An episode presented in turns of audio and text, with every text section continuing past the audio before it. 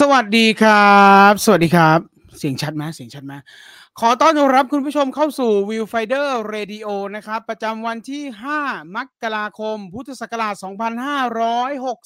2567 สวัสดีปีใหม่อย่างเป็นทางการนะครับ สวัสดีปีใหม่อย่างเป็นทางการต้อนรับปี 2567 จากผมตูน Viewfinder นะครับ อ่าคุณจีนพี่ต่ออาจจะสวัสดีกันไปบ้างแล้วมั้งใช่ไหมเออเออก็ก็เป็นผมแล้วกันนะฮะที่สวัสดีปีใหม่แบบเดี่ยวๆนะฮะวันนี้คุณจีนติดภารกิจที่เชียงใหม่นะครับ ก็เลยมาทักทายทุกคนนะครับ เพียงคนเดียวก่อนนะครับ ก็เดี๋ยวค่อยว่ากันว่าอย่างไรต่อไปนะฮะอ่าขอบคุณมากขอบคุณมากปกทำใหม่ครับพอดีนั่งนั่งแบบ เออมันมี ปีใหม่นะมันก็ต้องเปลี่ยนอะไรหน่อยก็เลยนั่งลองทำอะไรอย่างงี้ดูนะฮะเผื่อทุกคนจะชอบไม่ชอบอย่างไร ก็คอมเมนต์นะฮะบอกได้นะฮะว่าอะไรเป็นอย่างไรนะครับอ่าไหนๆก็มาคนเดียวแล้วนะครับ ทุกคนมาแล้วช่วยกันจัดรายการนิดหนึ่งนะครับสำหรับคนที่อ่าร้ายอยู่ในสดณเวลานี้นะครับ เราจะเผื่อ พื้นที่ให้กับผู้ที่ฟังย้อนหลังนะฮะแม้กระทั่งทางพอดแคสต์ด้วยอ่าเปิดปีมาแบบนี้นะฮะใครดูสตรีมมิ่งแล้วกันเออหรือหรือถ้าหนังโรงก็ได้นะ หนังโรงก็ได้แต่ว่าหนังโรงช่วงนี้สำหรับผมนี่ยัง คือไม่ได้บอกว่าหนังมันไม่ดีนะ แต่ว่า เอ๊ะมันยังไม่มีอะไรดึงดูดเราสักเท่าไหร่ให้ไปที่โรงนะ เออไอที่อยากดูมันก็ดันหลุดหลุดหลุดไปแล้วอะไรอย่างเงี้ยนะครับ เอาหนังโรงก็ได้ แต่ว่าอยากได้สตรีมมิ่ง แนะนำหน่อยสิแนะนำหน่อยสิผมไถๆไปเนี่ยแบบ อืมมันไม่รู้จะดูอะไร เราก็มี ผมเชื่อว่าหลาย ๆ คนที่ฟังรายการเราเนี่ยก็มีมีหลายสตรีมมิ่งแหละก็ไถๆไปก็ไม่รู้อันไหนยังไงนะฮะ ก็แนะนำกันมาหน่อยแล้วเดี๋ยวผมจะอ่านให้ฟังเผื่อใครที่ฟังย้อนหลังนะ ทางพอดแคสต์นะ ก็เดี๋ยวจะอ่านให้ฟังว่าเรื่องอะไร แล้วก็อาจจะเอาพล็อตสั้น ๆ มาก็ได้เออเช่น เช่น เช่นอะไรดีวะ เช่นอ่าเบอร์ลินอ่า spin-off จาก Money Heist รู้สึกอย่างไรบ้าง แล้วก็วงเล็บว่าช่องทางไหน วงเล็บ Netflix อะไรอย่างเงี้ยเออเออเออขอขอขอนี้หน่อยขอนี้หน่อย แล้วเดี๋ยวสักกลางกลางรายการหรือท้ายๆรายการเนี่ย หรือระหว่างรายการเดี๋ยวมานั่งอ่านกันเดี๋ยวมานั่งอ่านกันว่าใครดูเรื่องไหน เอาแบบเนี่ยคิดแบบตอนนี้เลยแล้วแบบโอ้โหตอนนี้คือแบบเรื่องนี้เลยกำลังดูเรื่องนี้อยู่โคตรมันเลย หรือว่า เออปีที่ผ่านมาเนี่ย มันโอ้โหเรื่องนี้ไม่มีใครพูดถึงเลย ช่วยเนี่ยมันต้องเรื่องนี้ สัหน่อยวะอะไรเงี้ยไปดูกันเถอะอะไรอย่างเงี้ย ซึ่งวันนี้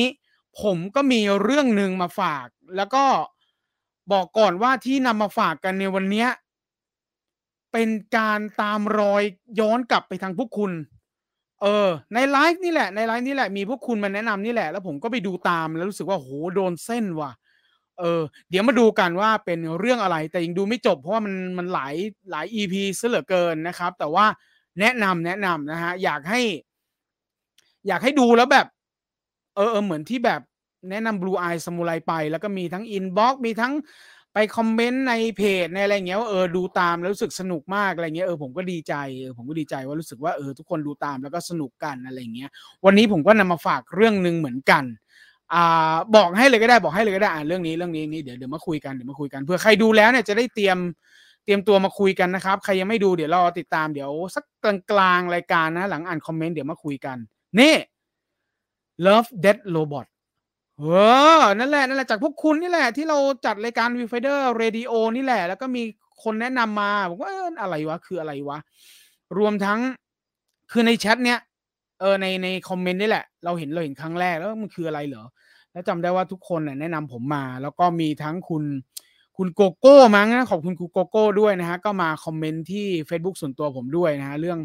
เออแนะนำ Love Death Robots ซ้ำอีกรอบหนึ่งนะฮะตอนนั้นตอนนั้นเริ่มเริ่มดูไปบ้างแล้วเออรู้สึกว่าเออชอบชอบนะฮะ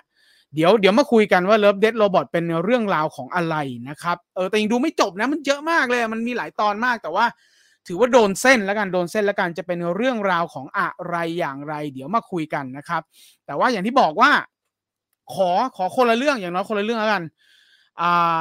สตรีมมิ่งสักเรื่องหนึ่งนะครับสตรีมมิ่งเรื่องอะไร แล้วมันเป็นเรื่องราวเกี่ยวอะไร หรือว่าชอบไม่ชอบอย่างไร แล้วก็วงเล็บทิ้งท้ายว่าช่องทางไหน ไว้หน่อยละกัน เดี๋ยวผมอ่านกลางรายการให้กับทุกคนในนี้ได้ฟังแล้วก็รวมทั้งที่ฟังย้อนหลังทางพอดแคสต์นะครับทางที่แบนได้ยินอย่างเดียวนะครับ จะได้ได้ยินว่าเออจะได้จดไว้มันมีเรื่องอะไรที่เราแนะนำกันในรายการวันนี้ เปิดปีพุทธศักราช 2567 นะครับ อะมาเรามาคุยข้อความกันตั้งแต่ตอนต้นนะครับ ขอบคุณสำหรับทุกข้อความนะครับ เปิดปีใหม่ยังอุ่นหนาฝาข้าง เช่นเดิม น่ารักมากค่ะ เออไม่ได้ตามเลยไม่ได้ตามเลยแต่ คือขนาดไม่ได้ตามนะ ประเด็นเนี้ยผมยังรู้เลยว่ามันมาจากไหนอะเออแต่อย่าไปแตะเยอะอย่าไปแตะเยอะเซนซิทีฟว่าเรื่องเนี้ยเออเดี๋ยวนู่นนี่นั่นอีกแต่ว่า ขนาดไม่ได้ตามนะ ยังรู้แล้วเลยว่ามันเรื่องของอะไรยังไงอะ เออนะครับ ก็ อืม สวัสดีค่ะ คุณแคทเธอรีน ปกใหม่ครับ ใช่ครับ กดหัวใจต้อนรับปีใหม่ขอบคุณมากครับ คุณนัทวัฒน์ครับ ขายได้โฟคิงสองปกสวยเชียวครับ ขอบคุณมากครับ สวัสดีครับ คุณเคสิบแปดทรสวัสดีครับคุณพานุเกียรติกดใจให้นะจีนพี่ตุลตลอดไม่ได้คิดอะไร นี่นี่ก็ขยี้ไงแอนตี้เอิร์นนายก็ขยี้จังเลยไงใช้เดียวอีกแล้วคุณจีนติดธุระนะ สวัสดีคุณผู้ชายที่จัดรายการคนเดียวฮะ เนี่ยขยี้นะขยี้เก่งอะเราอะบ้านทำโรงงานแฟบเหรอขอบคุณรายการที่มาเยียวยาตอนนี้เปิดเฟซมีแต่เรื่องนั้น เออ ผมไม่ค่อยได้เล่นมากเท่าไหร่เออช่วงที่ใครที่เป็นเพื่อน Facebook จะจะเห็นว่ามันจะมีบางช่วงที่ผมหายไป ก็คือไปเคลียร์งานไปนั่งทำงานนั่นแหละเออแล้วก็ไม่ค่อยได้เข้าเฟซเท่าไหร่เออแต่พอเข้ามาปุ๊บเอาละน่ารักมากค่ะน่ารักมากค่ะเต้ไปหมดเลยนะฮะก็อย่างที่บอกว่าจนรู้จนได้ว่ามันคือเรื่องอะไรอะ สวัสดีปีใหม่ครับ คุณโฟ สวัสดีค่ะนัตูน สวัสดีครับน้องเรดา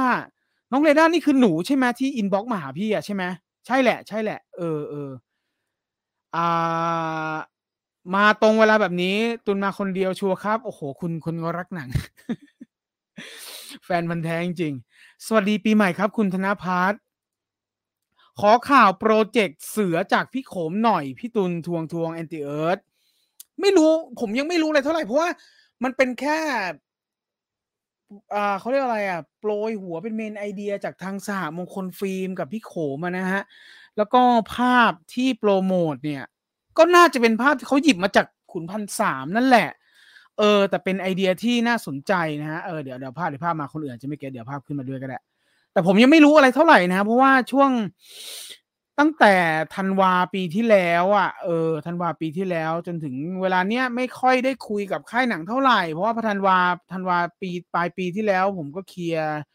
เคลียร์หนังเยอะแยะมากมาย แล้วก็ไม่ค่อยได้อะไรเท่าไหร่ แล้วก็หลังๆ ไม่ค่อยได้ ไม่ใช่ไม่ค่อยอะไม่หลังๆเนี่ยนานแล้วไม่ได้ไปรอบสื่อไม่ได้คุยข้อมูลกับค่ายสักเท่าไหร่ แต่ก็พอจะแบบเดาๆคุยๆได้นะ ผมว่าหลาย ๆ คนก็รู้แล้วล่ะเออโปรเจกต์เสือเนี่ย เออภาพเนี้ยเผลอน่าจะเป็นภาพเดานะนี้เดานะ ผิดก็คือขออภัยนะหรืออาจจะทำเพิ่มหรือจะอะไรอย่างเงี้ยแต่มันเหมือนเป็นภาพที่จากขุนพันสามป่ะใช่ไหมเออมันจะมีที่แบบคุยแล้วย้อนความไปถึงอะไรบางอย่างที่เป็นเสือฝ้ายอะไรอย่างเงี้ยเออ แล้วก็เสือสี่คนนี้ก็น่าจะเป็นคุณมาริโอนะคุณมาริโอ คุณเป้ แล้วก็ผู้พันเบิร์ดแล้วก็คุณโตโน่มั้งใช่ไหม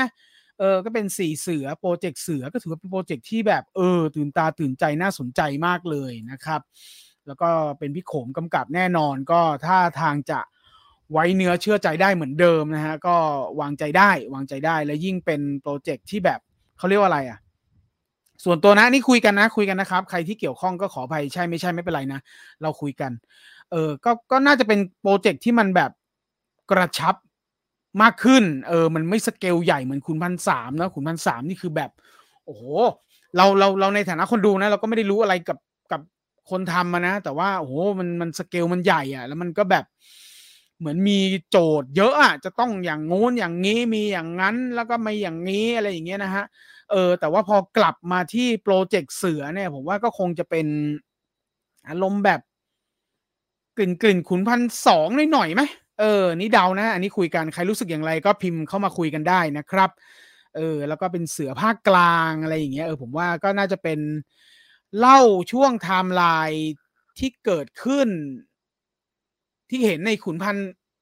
ก็คือที่เห็นในขุนพันสามอะ เออ ใครดูขุนพันสามแล้ว หรือใครยังไม่ดูก็จะแบบว่า ใครยังไม่ดูก็คือว่าขุนพันสามเนี่ยมันจะมีท่อนหนึ่งที่เขาเล่า ถึงชุมเสือแล้วก็นำมาโดยเสือฝ้ายนะผู้พันเบิร์ดแล้วก็จะมีอย่างที่บอกไปมีเสือมเหสวน เสือใบแล้วก็เสือดำอะไรอย่างเงี้ยเสือดำด้วยใช่ไหมเพราะผมจำไม่ผิดเอออะไรแบบเนี้ยก็จะมีเสือเหล่านี้อยู่ในในในท่อนหนึ่งอะในซีนหนึ่งอะของขุนพันสามซึ่ง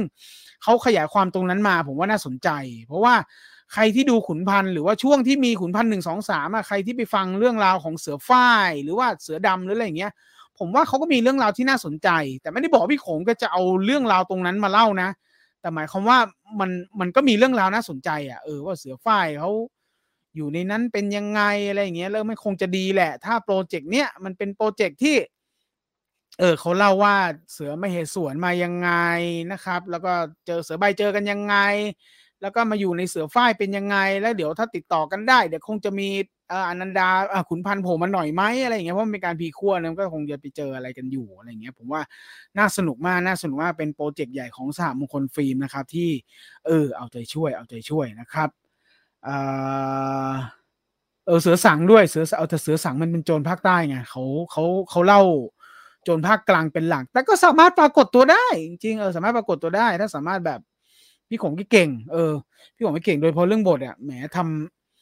ลองของหนึ่งจบแบบนั้นน่ะ แกยังสามารถเขียนให้มันมีลองของสองได้ เพราะนั้นวางวางใจได้นะฮะ เรื่องบทจากพี่โขม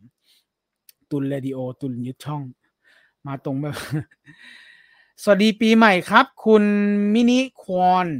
ชอบค่ะ สวยดี ขอบคุณมากครับน้องเรดาฉันไลฟ์อยู่คนเดียว เหงาเปล่าเปลี่ยวหัวใจ อันนี้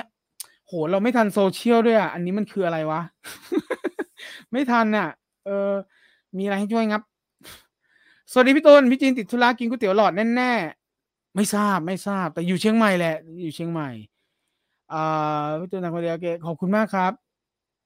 เออ มันก็นั่งทำนั่งว่างๆอะมันมีช่วงบางทีมันมีช่วงแบบ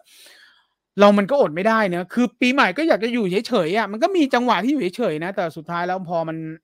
พอเราอยู่เฉยๆพอพอมันเฉยๆเสร็จแล้วอะเข้าใจไหมพอมันเฉยๆเสร็จแล้วอะก็แบบ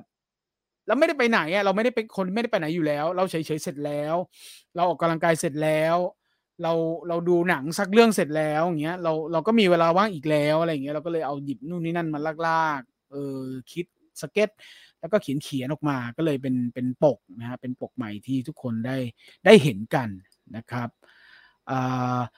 หนังโรงเกียรตินักรักซะเลย สนุกใช้ได้เลยครับ ไปดูมาบ่ายนี้ อันนี้คือคุณคุณเกลนใช่ไหมคุณเกลนกับคุณสวิตนี่ป่ะใช่ป่ะเดี๋ยวก่อนนะใช่ป่ะเออเออหลายหลายคนบอกว่าดีเว้ยเออ ต้องอยู่ให้อลิสทอยดูทางของอลิสทอยใช่ป่ะอ๋อไม่ใช่ว่ะ เกลียดนักรักซะเลยทำไมผมเซิร์ชเกียรติรักนักซะเลยมันกลายเป็นสตรีมมิ่งอะใช่ไหม คุณอมรไอเกลียดเกลียดนักรักซะเลยนี่คือสตรีมมิ่งใช่ไหมฮะไม่ไม่ไม่ใช่ไอเออเกลนใช่ไหมเกลนโพเวลอะไม่ใช่ใช่ป่ะเออเอาผม search ไปเจอเกาหลีว่ะพี่ตุลตอนพี่จีนไลฟ์คนเดียวเมื่อก่อนอะแอดมินใช่พี่ตุลไหมก็ผมนี่แหละฮะทำคนเดียวเออก็ก็นี่แหละฮะก็ไม่ผมจะไปอยู่ข้างหลังตลอดส่วนใหญ่นะส่วนใหญ่เออผมจะไม่ใช่ส่วนใหญ่ก็ผมอยู่ข้างหลังนั่นแหละ เออผมอยู่ข้างหลังเออเมื่อก่อนที่พี่จีนเออคุณจีนไลฟ์คนเดียวผมก็จะอยู่ข้างหลังนะครับ หนังเก่านับไหมนับนับนับนับหนังเก่าเอามาด้วยเอามาด้วยได้ เออใครที่ไปดูหนังเก่ามาเนี่ยก็แนะนำได้ ยิ่งผมว่าก็ดีนะ เพราะว่ามันมีหนังเก่าหลายเรื่องที่เราอยากดูกันน่ะ แล้วเราไม่รู้ว่ามันมาลงสตรีมมิ่งอันไหนอะเออ Prime ไหม HBO ไหมดิสนีย์ไหมอะไรอย่างเงี้ยโหเอามาเลยเอามาเลย หนังเก่าไปไปย้อนดูเรื่องไหนมาแอนติเอิร์ธเอามาหน่อย หนังเก่าเรื่องนี้ เรื่องเกี่ยวกับอย่างนี้หรือสนุกมากหรืออะไรอย่างเงี้ยแล้วก็วงเล็บช่องทางไว้ให้หน่อยเดี๋ยวใครที่ดูย้อนหลังเขาจะได้ทราบด้วยนะครับ วันนี้ดูสัตว์สยองกยองซองภาคสองเลยครับเออเดี๋ยวคุณจีคงดูเดี๋ยวคงมารีวิวนะครับกยองซองกยองซองคีเจอร์ใน Netflix เลยครับ เพิ่งมาวันนี้อีกสามตอนแสดงว่าดีใช่ไหมสวัสดีครับ คุณริชาร์ดฮาเมส ผมก็ไม่รู้จะดูอะไร กลับไปดู Planet of the Earth the F ไตรภาคอีกรอบ อืมอืมเป็นชอยที่น่าสนใจ เป็นชอยที่น่าสนใจ เพราะว่าภาคภาคที่เป็นไอภาคภาคใหม่นี่ก็ใกล้แล้วเนาะชนนี่นี่ชนกับอะไรวะหนังใหญ่กับหนังใหญ่เลยอะเออ Planet of the Apes อะผมก็เพิ่งทำควิสของเมเจอร์ไปอะเอาลืมใช่ป่ะมันมันชนเลยหนังใหญ่ทั้งสองเรื่องเลยอะอยากให้พี่ตุลดูบิด เออเออเออเออเออเออใช่ใช่ใช่คุณทักษิณผมก็ผมก็ mark ไว้อยู่เหมือนกัน ดีใช่ไหมดีใช่ไหมเออผมก็เล็งไว้อยู่เหมือนกันฮะ Bitconned เนี่ยเออเออใช่ใช่ผมมาร์กไว้เดี๋ยวดูเดี๋ยวดู พี่ตูนอย่าไปกดถูกใจใครมั่วๆนะเออแล้วแล้วมันไม่ใช่แค่กดถูกใจคุณไอจีเอิร์ธไออินตาแกรมมันเป็นกดหัวใจมันไม่มีปุ่มอื่นนะนึกออกว่าใช่ไหมเออ ไม่ไม่คอมเมนต์แล้วกันไม่พูดถึงแล้วกันเออแต่มันสะท้อนนะเออเออข่าวอะไรแบบนี้เราเห็นแล้ว แล้วมันก็สะท้อนสภาวะอะไรบางอย่างอะไรไม่พูดเยอะแล้วกันเบอร์ลินดีครับ สนุกมากจากใจแฟน Money Heist เออผมก็เพิ่งดูตอนหนึ่งมาโอ้โห เปิด เปิดเขาเรียกอะไร เปิดซีนแรกที่เป็นภารกิจแรกก่อนเลยอะ่ะ เออ คุณคุณเบอร์ลินเล่นดีดีเนาะเออ เรามันคือสิ่งที่เราอยากเห็นน่ะ แล้วแล้วเขา เขาเดาใจเราถูกว่าเขาอยากเห็นอะไรอะเออมันก็ไม่ต้องไม่ต้องเดาใจนะเขาเดาใจถูกตั้งแต่เอาเบอร์ลินมา spin-off แล้วล่ะ แล้วเราอยากเห็นอาการหรือว่าคาแรคเตอร์แบบนี้จากเบอร์ลินน่ะ แล้วเขาเอาอาการตรงเนี้ย สิ่งเหล่านี้จากเบอร์ลินมาใช้ตอนตั้งแต่ตอนต้นเลยอะ เออ ตอนที่มัน มันเป็นฉากที่คุยกับไอไอ ไอเศรษฐีคนนั้นน่ะ ที่โต๊ะอาหารน่ะ โอ้ มันเล่นดีจังเลย มันทำให้เรารู้สึกว่า เออ เราจะได้เห็นอะไรแบบนี้จากเบอร์ลินทั้งทั้งแปด EP นะครับ เออเออเดี๋ยวพอดูไปสักหน่อยแล้วเดี๋ยวมาคุยกัน คิดว่าลิสน่าน่าจะดูไม่แน่ใจเดี๋ยวพรุ่งนี้ถาม อย่างชอบ อ๋อ หมายถึงว่า Love Dead Robot ใช่ไหมพี่ตูนดูอีสานซอมบี้กับอวสานเนตรนารีหรือยังครับ ยังเลยฮะ ยังเลยฮะยังไม่มีโอกาสได้ไปดูเลยฮะ เพราะว่าไม่ ไม่มีเวลาว่าง เวลาผมไปดูหนังสักเรื่องหนึ่งมันต้องเสียไปประมาณสี่ชั่วโมงอะไรอย่างเงี้ยแล้วแล้วสัปดาห์เปิดมาเนี่ยมันมีอะไรต้องเคลียร์เพียบเลยก็เลยไม่มีโอกาสได้ไปดูสักที ตอนนี้รอรอซีรีส์เรื่อง Mary My Husband ครับ จบอยากดูมาก Mary My Husband มันเป็นยังไงเหรอเป็นยังไงเหรอ เล่าให้ฟังหน่อยสิครับ คุณคุณคุณมินิควอนเนี่ยขอขอดูหน่อยสิหน้าตาเป็นยังไง แมรี่เอ้ยผมเห็นว่าแวบพรามหรือปะผมเห็นแวบแวบอยู่ เอ๊เหมือน ไม่ใช่พรามใช่ไหมอ๋อเว็บตูนอ๋อเว็บตูนเออตอนนี้ผมก็แอบศึกษา แม่แอบแอบเริ่มสนใจอนิเมะเยอะเหมือนกันนะอ้าวโซลเด็กแล้วเหรอครับ คืนนี้ใช่แล้วครับฮายสวัสดีครับ คุณคาริแกนสวัสดีใหม่ครับพี่พี่สวัสดีครับ ขยี้อะไรพวกนี้ต้องมีขยี้อะไรพวกนี้ ต้องวันที่มีพี่ต่อพี่จีน เกี่ยวกับคริปโต ใช่ใช่ใช่เออไอ Bitconned ใช่ไหมเออใช่ใช่สนใจอยู่ฮะ สนใจอยู่ mark มาก็อยู่เหมือนกันครับดีเนาะอ่า Monarch Legacy of Monsters ครับ ใครใครชอบแนวลึกลับสืบสวนไซไฟทฤษฎีสมคบคิด พีคจัดเดาทางไม่ถูกแนะนำเลยครับ Apple TV search ดีๆ อาจเจออาจเจอดูฟรีสามเดือนด้วยว่ะ เหรอ มันมีอย่างนี้ด้วยเหรอคุณโฟ มันมี search แบบดีๆ ได้เจอดูฟรีสามเดือนด้วยเหรอ เออเจ๋งว่ะ Apple TV ใช่ไหมอ่า ใครที่ฟังอยู่นะเวลานี้นะครับ คุณโฟแนะนำ Monarch Legacy of Monsters นะครับ ทาง Apple TV จัดไปจ้า ขอบคุณมากครับ สวัสดีครับคุณตูน สวัสดีครับ อาจารย์แม่บินดู Captains of the World ครับ Netflix ย้อนช่วงบอลโลก 2022 กาตาร์อ่า ขอบคุณมากครับ คุณอำนวยนะฮะ คุณอำนวยแนะนำมาใคร ใครทางนี้นะฮะ ขอเชิญนะฮะ ย้อนช่วงบอลโลกนะฮะ Captains of the World นะครับ แนะนำหนังสเปนใน Netflix เรื่อง Below Zero ครับ คืนเดือดสุดระทึกของเจ้าหน้าที่ขนย้ายนักโทษ เฮ้ย เฮ้ย ไหนดูซิหน้าตาเป็นอย่างไร เดี๋ยวนะ เดี๋ยวนะ เออสำหรับใครที่ชมทาง YouTube เดี๋ยวผมจะพาไปด้วยแล้วกันเออจะได้ service กันไปด้วยนะฮะสำหรับใครที่ฟังเป็นแบบเสียงพอดแคสต์นะฮะก็จดชื่อไว้แล้วก็ไป search เอานะฮะคุณคุณเชลโคมแนะนำเรื่องอ้าวเดี๋ยวเดี๋ยวเดี๋ยวอ้าวกูเดี๋ยวนะฮะแนะนำเรื่อง เดี๋ยวผม search ให้ below below zero เนาะ below zero อ่า below zero นะครับ เป็นหนังสเปนโอ้โหใช่นี่เรื่องนี้เรื่องนี้เรื่องนี้ below zero เรื่อง แป๊บนึงนะฮะเออเออน่าสนใจน่าสนใจพอน่าสนใจเนาะนี่ เรื่องนี้ปุ๊บอ่านะครับตรงนี้นะเออถ้าไม่ใช่บอกไว้นะ บีโลซิโลนะครับทาง Netflix นะครับ คุณเชลโคมแนะนำนะครับ เป็นเรื่องราวเกี่ยวกับเจ้าหน้าที่ขนย้ายนักโทษนะ โอเค คุณคิมบอกว่าดูหนังเก่าซ้ำสองเรื่อง Top Secret วัยรุ่นพันล้าน เห็นคลิปสั้นๆ จนต้องดูซ้ำเมื่อวานดูโอ้ไม่ก็รักผิดจังหวะ กลายเป็นชอบซะงั้น เอาเหรอ ผมดูไม่จบด้วยเงื่อนไขอะไรบางอย่าง ไม่ได้ว่าไม่ชอบนะ แต่ว่าอะไรสักอย่างอะวันนั้นนั่งดูแล้วแบบ อะไรก็ไม่รู้เลยไม่ได้ดูต่อแล้วก็เลยเอาแล้วก็แบบดันมีอะไรมาแทรกๆก็เลยไม่ได้ดูเลยไอ้รักผิดจังหวะเนี่ยเออผมจะได้กลับไปดู เออทำไมมีแต่คนบอกว่า Top Secret มันเป็นคลิปสั้นเยอะแยะมากมายทำไมผมไม่เห็นสักอันเลยอะ TikTok เหรอ เออแต่ TikTok ผมก็ไม่ค่อยได้ TikTok ผมไม่ไม่ไม่มีเกี่ยวกับหนังปรากฏมาเลย ช่วงนี้กลับไปดูซีรีส์คิดถึง The X File พอจบก็ดู Doctor Who ต่อครับ ยังสนุกเหมือนเดิม อ่า ขอเชิญครับ เสือสังเนาะโปรเจกต์เสือคุณฮันนี่พัดสอนด้วยไหมครับโอ้โหโคตรเก่าเลยคุณทศโหไม่เอาแมงมุมไปด้วยเลยอะเออ หนูรอ Wednesday ซีซั่นสองค่ะ เห็นว่ามาแน่ไม่รู้มาตอนไหน เขาน่าจะเพิ่งเริ่มถ่ายน้องเรด้าเออเพิ่งเริ่มถ่ายเพราะว่าเขาเพิ่งเลิกประท้วงไปเมื่อสักเดือนสองเดือนเนี่ยเนาะ แต่ก็ไม่น่าไม่ไม่น่าถ่ายนานเพราะว่ามันเป็นโปรเจกต์เพชรหนังพันล้านนะเนาะเขาก็คงแบบถ่ายเสร็จแล้วก็คงแบบมีทีมที่แบบ support อันนี้ให้มันเสร็จเลยอะไรอย่างเงี้ย เออ ออกไลน์มาเลยอายุแต่ละคนเนาะเออ บอกอายุทั้งนั้นเลยอะช่างช่างเหมาะกับรายการนี้ซะเหลือเกิน จีนไม่มาเหรอจีนไม่มาครับ ไม่มาคุณจีนอยู่เชียงใหม่ วิเคราะห์ดิสนีย์ว่าแนวโน้มเป็นอย่างไรบ้างครับ โอ้โห ก็น่าเป็นห่วงอยู่นะ น่าเป็นห่วงอยู่นะ เราดู Snow White อะ Snow White ก็ดันแบบ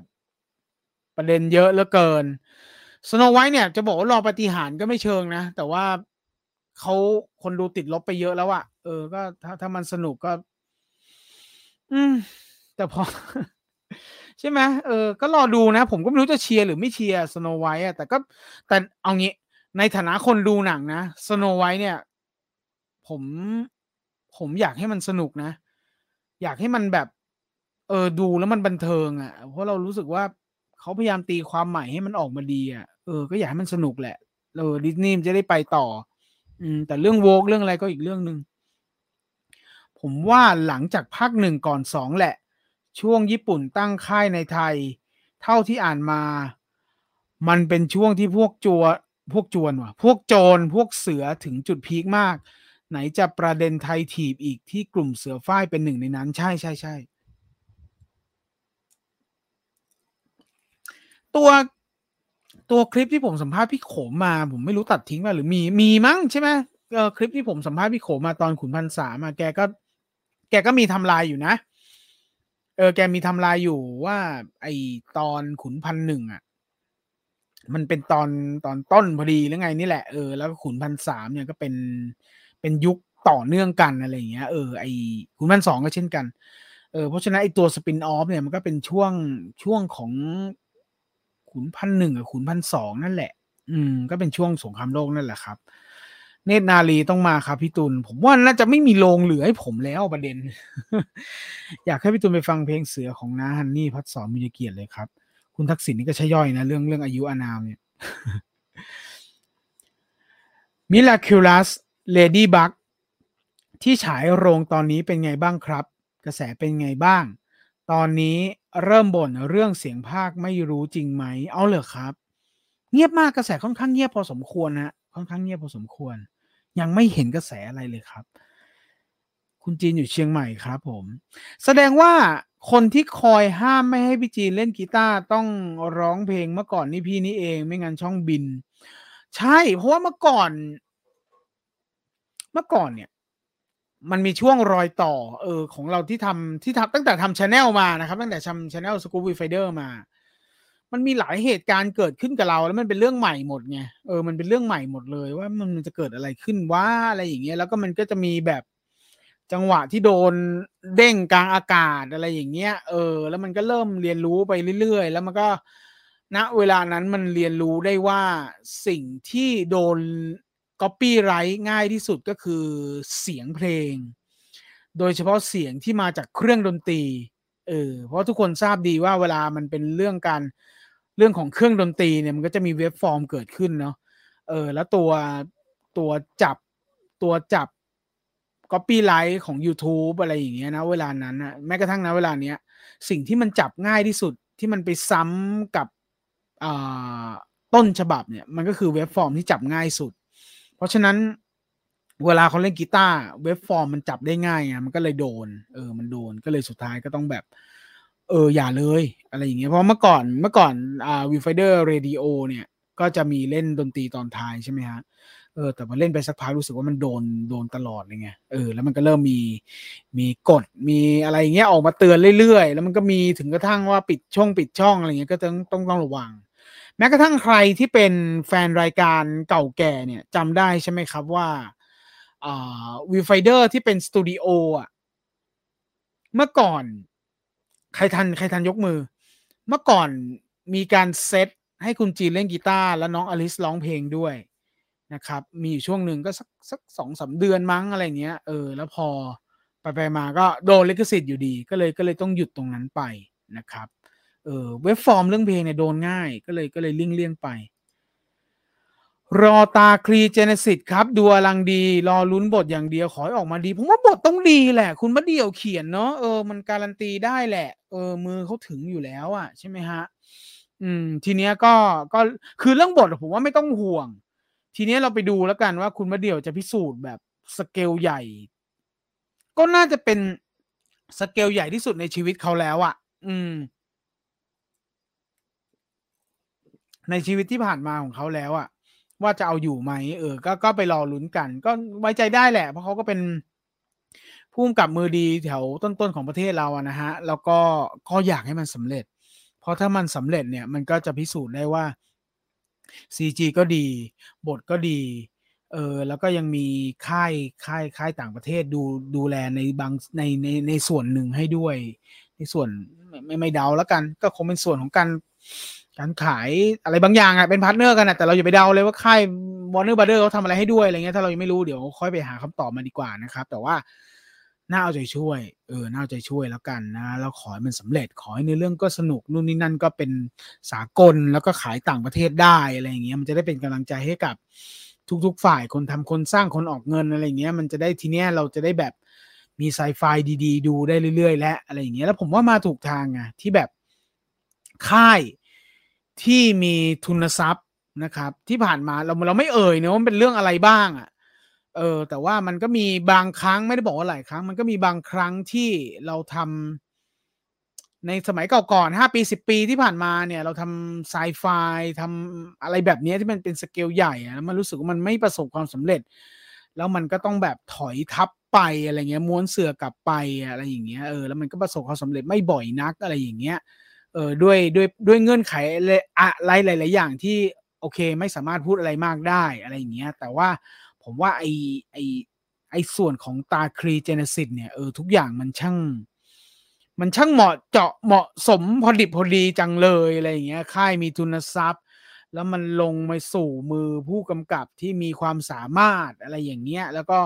ไม่ใช่ว่าเขียนบทเก่งอย่างเดียว ไองานคล้าย ๆแบบนี้ ก็มีให้เห็นไม่ใช่คล้ายแบบนี้ งานที่มันไม่ใช่งานแบบอ่าดราม่าชีวิตที่เขาคุ้นมือแล้วก็หลังๆเขาก็คุ้นคุ้นทำอะนะมันก็มีสิบสามเกมสยองมาให้เห็นแล้วอะไรอย่างเงี้ยเออผมว่าทีเนี้ยมันมันมาสู่งานไซไฟงานสเกลใหญ่อะผมว่าก็ก็น่าเอาใจช่วยอ่าไฟเรนสายอนิเมะเอลสโลไลฟ์แนะนำ แต่ละเรื่องนี่มันแล้วมันสื่อตัวเล็กก็ไม่ใช่อะไรออบิเทลแนะนำ o r b i t a l a t e อะผิดขออภัย ซีรีส์ของ Netflix เรื่องนี้สนุกมากครับ สวัสดีครับ พี่ตุลลุยคนเดียวเหรอครับ ใช่ครับผม ผมไปดู Lassing b o ของมาตินสกอร์เซซีในพรามาครับ ลุง De Niro เล่นดีมาก สมแล้วที่ได้ออสการ์ใช่ เออ แกได้ออสการ์จากเรื่องนี้แหละนะครับ นะครับ ใครใครตามหา Raging Bull นะฮะ Raging Bull ของ Martin Scorsese ทาง Prime มีครับ ขอเชิญ ผมไปดู Heat มาด้วย โอ้โห โคตรเจ๋งเลย Heat ก็ Prime มั้งรู้สึกนะ สวัสดีครับพิธีพิธีกรจัดรายการท่านหนึ่งนะจีนเบี้ยวหนูหนูถามว่าหนังเรื่องไหนที่ underrated สำหรับนะจีน แกว่าจะมาตอบในรายการนี้เลยอยากให้พี่ตุลช่วยตอบแทนค่ะ underrated เหรอ โอ้นึกไม่ทันน่ะ เดี๋ยวเดี๋ยวถ้านึกออกเดี๋ยวบอก น้องเรด้าบอกของหนูมาด้วยดิ เออ น้องน้องเรด้าบอกของหนูมาก่อนด้วยอันหนึ่ง under หนัง underrated ของหนูคือเออหนูบอกมาเผื่อด้วยเราจะได้แลกเปลี่ยนกัน เดี๋ยวขอนึกก่อนนะนึกเร็วๆตอนนี้นึกไม่ทัน underrated อะอะไรวะ ตอนนี้นึกเร็วๆคือหนังที่คนแม่งบอกห่วยแล้วแล้วแล้วเราสนุกอะ ก็ยังเป็นอันเดิมนะ Last Airbenderเออแต่มัน underrated นะมันรู้ underrated ไหมพี่ตูนจะมีหนังเทอมสามสี่ของขวัญเลยครับ มันเป็นมันเป็นจักรวาลเดียวกันนะครับเขาเขาว่าอย่างนั้นนะเขาว่ามันเป็นมันเป็นจักรวาลเดียวกับมหาลัยสยองขวัญกับไอเทอมสองสยองขวัญเนี่ยเอออันนี้มันจะเป็น อันนี้มันจะเป็นหนังผีในรั้วมหาวิทยาลัยอะเออ มันคงขายได้เนอะแล้วก็ได้ยินว่า ได้ยินว่ามีสามเรื่องมั้ง เออแล้วก็พี่โขมกำกับเรื่องหนึ่งหรือยังไงเนี่ย แล้วก็แล้วก็พี่โขมกับคุณมาเดี่ยวเป็นโปรดิวเซอร์มั้งเออถ้าข้อมูลไม่ผิดนะ ประมาณนี้แล้วก็มีพุ่มกับหน้าใหม่สองคนอะไรอย่างเงี้ย รู้สึกจะมีทั้งหมดสามเรื่อง เออ ถ้าถ้าเดาไม่ผิด Snow White มาปีนี้หรือเปล่าครับ ยังไม่ เอ้ย เหมือนเดี๋ยวก่อนนะเดี๋ยวผมดูให้ เห็นเหมือนโลโก้แวบๆอะ เออ แต่ไม่แน่ใจ เดี๋ยวผมว่าสักสัก กุมภามีนาน่าจะมีอัปเดตว่ามาหรือเปล่า แต่เหมือนจะเห็นแวบๆนะ เดี๋ยวดูแป๊บหนึ่ง ไม่เกินสิบวิ Snow White นะ Snow White Snow White Snow White Snow White Snow White ณเวลานี้ยังไม่มีอัปเดตนะครับ ว่าฉายเอาของบ้านเราก่อน ของบ้านเราเนี่ยยังไม่มีโปรแกรมละกัน เออ ของบ้านเรายังไม่มีละกัน แต่ว่า แต่ว่าในส่วนของต่างประเทศนะ ตอนนี้ ตอนนี้นะครับ เนี่ยคุณจารุพัฒน์จริง ๆ ถามเอาเอาเอาเอาแบบเอาเอาสะใจอะไม่ได้ถามว่าอยากดูหรอกมีห้าห้าต่อท้ายอะหรือเปล่า ใช่เปล่าเราอะถามแบบอยากดูจริงหรือเปล่าเอางี้ก่อน เดี๋ยวก่อนนะสโนไวท์อ๋อสโนไวท์ปีสองพันยี่สิบห้าคุณ เออสองพันยี่สิบห้าอูก็นานเหมือนกันเนาะเพราะว่าภาพเบื้องหลังหลุดที่เป็นหน้าน้องเดินเหมือนข้างๆตู้รถบัสหรืออะไรยัง ก็สักพักแล้วนะก็ยังไม่เสร็จอีกเหรอวะ เรื่องลุงเบอร์ลินขายได้อยู่แล้วครับ แฟนๆ Money Heist ยังไงก็อยากดูใช่ เออ แล้วเขาเลือกถูกไงว่าเป็นตัวเบอร์ลินอะ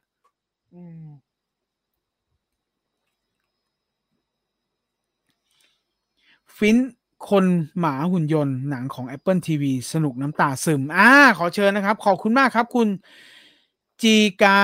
ซ่านะครับ ฟินนะครับ F I N C H นะครับ ใครที่ฟังย้อนหลังทางวิทยุนะฮะทางพอดแคสต์นะครับ ก็จดชื่อไว้นะครับทาง Apple TV นะครับ สนุกน้ำตาซึมใครทางนี้ขอเชิญครับ คุณจีกาซ่าแนะนำมานะครับ พี่คิดว่าวันพีซพอคนพอทำคนแสดงแล้วปังอนาคตจะตามมาอีกไหมครับ ถ้ามันทิ้งไว้นานเนี่ย ผมว่าก็ก็อาจจะ โดดไปอย่างอื่นก็ได้มั้ง มันมีหลายหลายเรื่องที่ที่ก็น่าทำอยู่นะ เออใช่ไหมเหมือนไอยูยูฮากูโชเนี่ยเห็นไหมพอมาก็ตื่นเต้นตื่นตาตื่นใจใช่ป่ะ เออ ไม่ในวันพิษอับกลับมาอีกครั้งนึงอาจจะไม่ไม่หวือหวาเหมือนภาคแรกก็แหละแมรี่มายฮัสแบนมาจากเว็บตูนฮะ ตอนนี้มาทำเป็นซีรีส์คนแสดงฉายในพรามครับผม อ่า ขอบคุณมากครับ คุณมินิควอนนะครับ Marry My Husband นะครับ ที่คุณมินิควอนแนะนำมาเมื่อสักครู่นี้นะครับ เป็นคนแสดงนะครับทาง Prime นะครับ ไทยทางนี้ขอเชิญครับ สวัสดีครับ ผมเลิกเตะอินเตอร์มิลานรีบมาดูเลยครับ โอ้ขอบคุณมากครับ คุณเลโอเนลเมสซี่โอ้โหเมสซี่มาเองเลยเว้ย Below Zero หนึ่งสนุกครับ เฮ้ย เฮ้ย ผมผมแกว่งแล้วอะสงสัยเดี๋ยวสัปดาห์หน้านี่ต้องต้องแซลมาดูแล้วล่ะ Below Zero นะ Below Zero นะ ทุกคนนะสองเสียงนะครับ คุณจอห์นสโนเดนมาซัพพอร์ตคำแนะนำเมื่อสักครู่นี้นะครับอ่า Anatomy of Time Netflix Anatomy of Time นี่เวลาป่ะหนังไทยใช่ไหมเดี๋ยวก่อนนะใช่ไหมหนักอยู่เหมือนกันนะใช่ไหมถ้าผมอันนี้ไม่ผิดเดี๋ยวก่อนนะ anatomy Anatomy of Time ใช่ สักพักแล้วนี่คุณคนคนรักหนัง ก็ใครที่ เขาเรียกว่าอะไรอะ อยากดูหนังไทยที่มันนอกกระแสหน่อยเนี่ยนะครับ แต่ว่าก็มีรางวี่รางวัลการันตีเนี่ย ก็ไปดูได้นะฮะ Anatomy of Time เรื่องเวลานะครับแต่ดูแล้วแบบ ดูแล้วปลงปลงอะ ใช่ไหมที่ที่เป็นเรื่องราวคนป่วยติดเตียงด้วยใช่ปะ่ะ โห แต่หนังดีนะ หนังดีมากเลย แล้วก็ตอนท้ายก็จะแบบบียอนหน่อยเนาะบียอนหน่อยประมาณหนึ่งนะครับ ก็เป็นหนังไทยเรื่องหนึ่งนะครับที่คุณคนรักหนัง คุณคนรักหนังแนะนำนะครับ ทาง Netflix นะครับ Anatomy of Time ทาง Netflix จ้ะ คุณอีทแล้วอาร์ตนะครับ สวัสดีครับ พี่ตุลสวัสดีครับ สวัสดีค่ะจากคนเดียวครับวันนี้ใช่ครับคุณติตีพี่ตุลดูซีรีส์ Percy Jackson ไหมครับ ยังครับได้ข่าวว่าดี อยู่ในลิสต์เหมือนกันครับ Society of Snow ใน Netflix ก็น่าดูนะครับ เหมือนเอา Alive มารีเมคอ่าขอบคุณมากครับ คุณวัชรากรนะครับ Society of the Snow ทาง Netflix นะครับ ใครทางนี้ขอเชิญ เป็นแนว Alive มารีเมคนะครับ เป็นแนวแนวนี้ ผมชอบหนังแนวเดอะติงมากครับ มีเรื่องอื่นแนะนำไหมอ่าถ้าเป็นยาวๆยังนึกไม่ออก แต่มีแต่แอบมีอยู่หนึ่งในที่ผมจะมาแนะนำในวันนี้ เอาเลยไหมเอาเลยไหมแล้วเดี๋ยวค่อยกลับมาต่อเดี๋ยวก่อนนะโอ้คอมเมนต์เยอะเหมือนกันนี่หว่า ขอบคุณมากครับ เดี๋ยวก่อนผมผมผมอันนี้ ผมไล่ผมไล่อ่านคอมเมนต์แบบเร็วๆกว่านี้อีกหน่อยแล้วกันนะโอ้ก็เยอะเหมือนกันนะเดี๋ยวเดี๋ยวเดี๋ยวผมอ่านคอมเมนต์อีกสักครู่แล้วเดี๋ยวผมเข้าเรื่องของ Love Death Robot แล้วกันนะครับอ่า Inside Job Inside Job เป็นการ์ตูนของ Netflix สนุกมากแนะนำให้ไปดูเลย ผมอยากจะเหนก่อนนะผมต้อง ผมว่าผมต้องเริ่มเริ่มพิมพ์แล้วล่ะ ผมเริ่มพิมพ์โน้ตโน้ตไว้แล้วล่ะ ผมต้องขออภัยหลายคนที่แนะนำมาก่อนหน้านั้นนะเดี๋ยวไม่แน่ใจว่าจะย้อนกลับไป ย้อนกลับไปดูทันไหม แต่ว่าขออนุญาตอ่านเริ่มเริ่มจาก เริ่มจากคุณวัชรากรแล้วกันผมพิมพ์ผมพิมพ์เผื่อไว้นะ อาจจะมีการเสียเวลาหรือ เคาะก็แก๊กแก๊กไปด้วยนะ ต้องขออภัยเดี๋ยวผมพิมพ์ทิ้งไว้ด้วยดีกว่าว่ะเนาะดีไหมดีไหมเออพิมพ์ไปด้วยนะอ่าใครที่มาทีหลังนะครับ แนะนำซีรีส์ทางสตรีมมิ่งให้หน่อยนะครับว่าเรื่องอะไรเป็นแนวไหนสั้นๆเออแนวไหนคล้ายกับอะไรแอคชั่นหรือตลกหรือซึ้งนะครับ แล้วก็พ่วงท้ายว่าสตรีมมิ่งช่องทางไหนมาให้หน่อยนะครับ เดี๋ยวจะจดโน้ตไว้แต่จะไปใช้ประโยชน์ต่ออีกไหมเนี่ยเดี๋ยวดูอีกทีหนึ่ง แต่คิดว่าณเวลานี้คงจะต้องโน้ตโน้ตไว้หน่อยแล้วล่ะ เพราะว่ามันมันมันมีประโยชน์อะมันมีประโยชน์เออผมว่า ไม่มีประโยชน์กับพวกคุณก็มีประโยชน์ผมคนนึงอะเออเดี๋ยวจะไปได้ดูเอ้ยเมื่อกี้อะไรนะ Below Zero ใช่ไหมเออ Below Zero Below Zero นี่มาเต็งเต็งจ๋าหมาเห่ามากนะครับ เต็งจ๋าหมาเห่ามาก Below Zero ทาง Prime ใช่ไหมเออ Below Zero ทาง Prime นะครับ แล้วก็มี Inside Job นะครับ Inside Job นะครับ คุณพนักเกียรติส่ง Inside Job เข้าประกวดนะจ๊ะต่อมาแค่ผม Society of the Snow นะครับ Society of the Snow หนัง J.A. Bayona ผู้กำกับ Impossible แล้วก็ Jurassic World 2 Impossible นี่คือทอมฮอลแลนด์ใช่ไหมใช่หรอใช่เออ so คุณ Sherlock Holmes นะครับ ส่ง Society of the Snow เข้าประกวดนะครับผมทางไหนทางไหนทางไหนจ้าทางไหนจ้าคุณ Sherlock Holmes ช่วยบอกด้วยจ้ารู้สึกว่า Disney Disney Plus Hotstar ช่วงนี้ drop เสียงพากย์ไทยเยอะมากเลย จนคนบ่นไม่รู้ว่าทำไมถึงเป็นแบบนี้ What if 2 ที่คนรอรอพอรู้ว่าไม่มีเสียงไทยก็ไม่ดูกัน อย่าง Movie Moving ที่ดัง ๆ ก็ไม่ทำภาคไทย ผมว่าก็แบบตัดงบเลยมั้งไม่รู้ว่าเออเราก็เดาแบบง่ายๆเหมือนคนดูเนาะเออ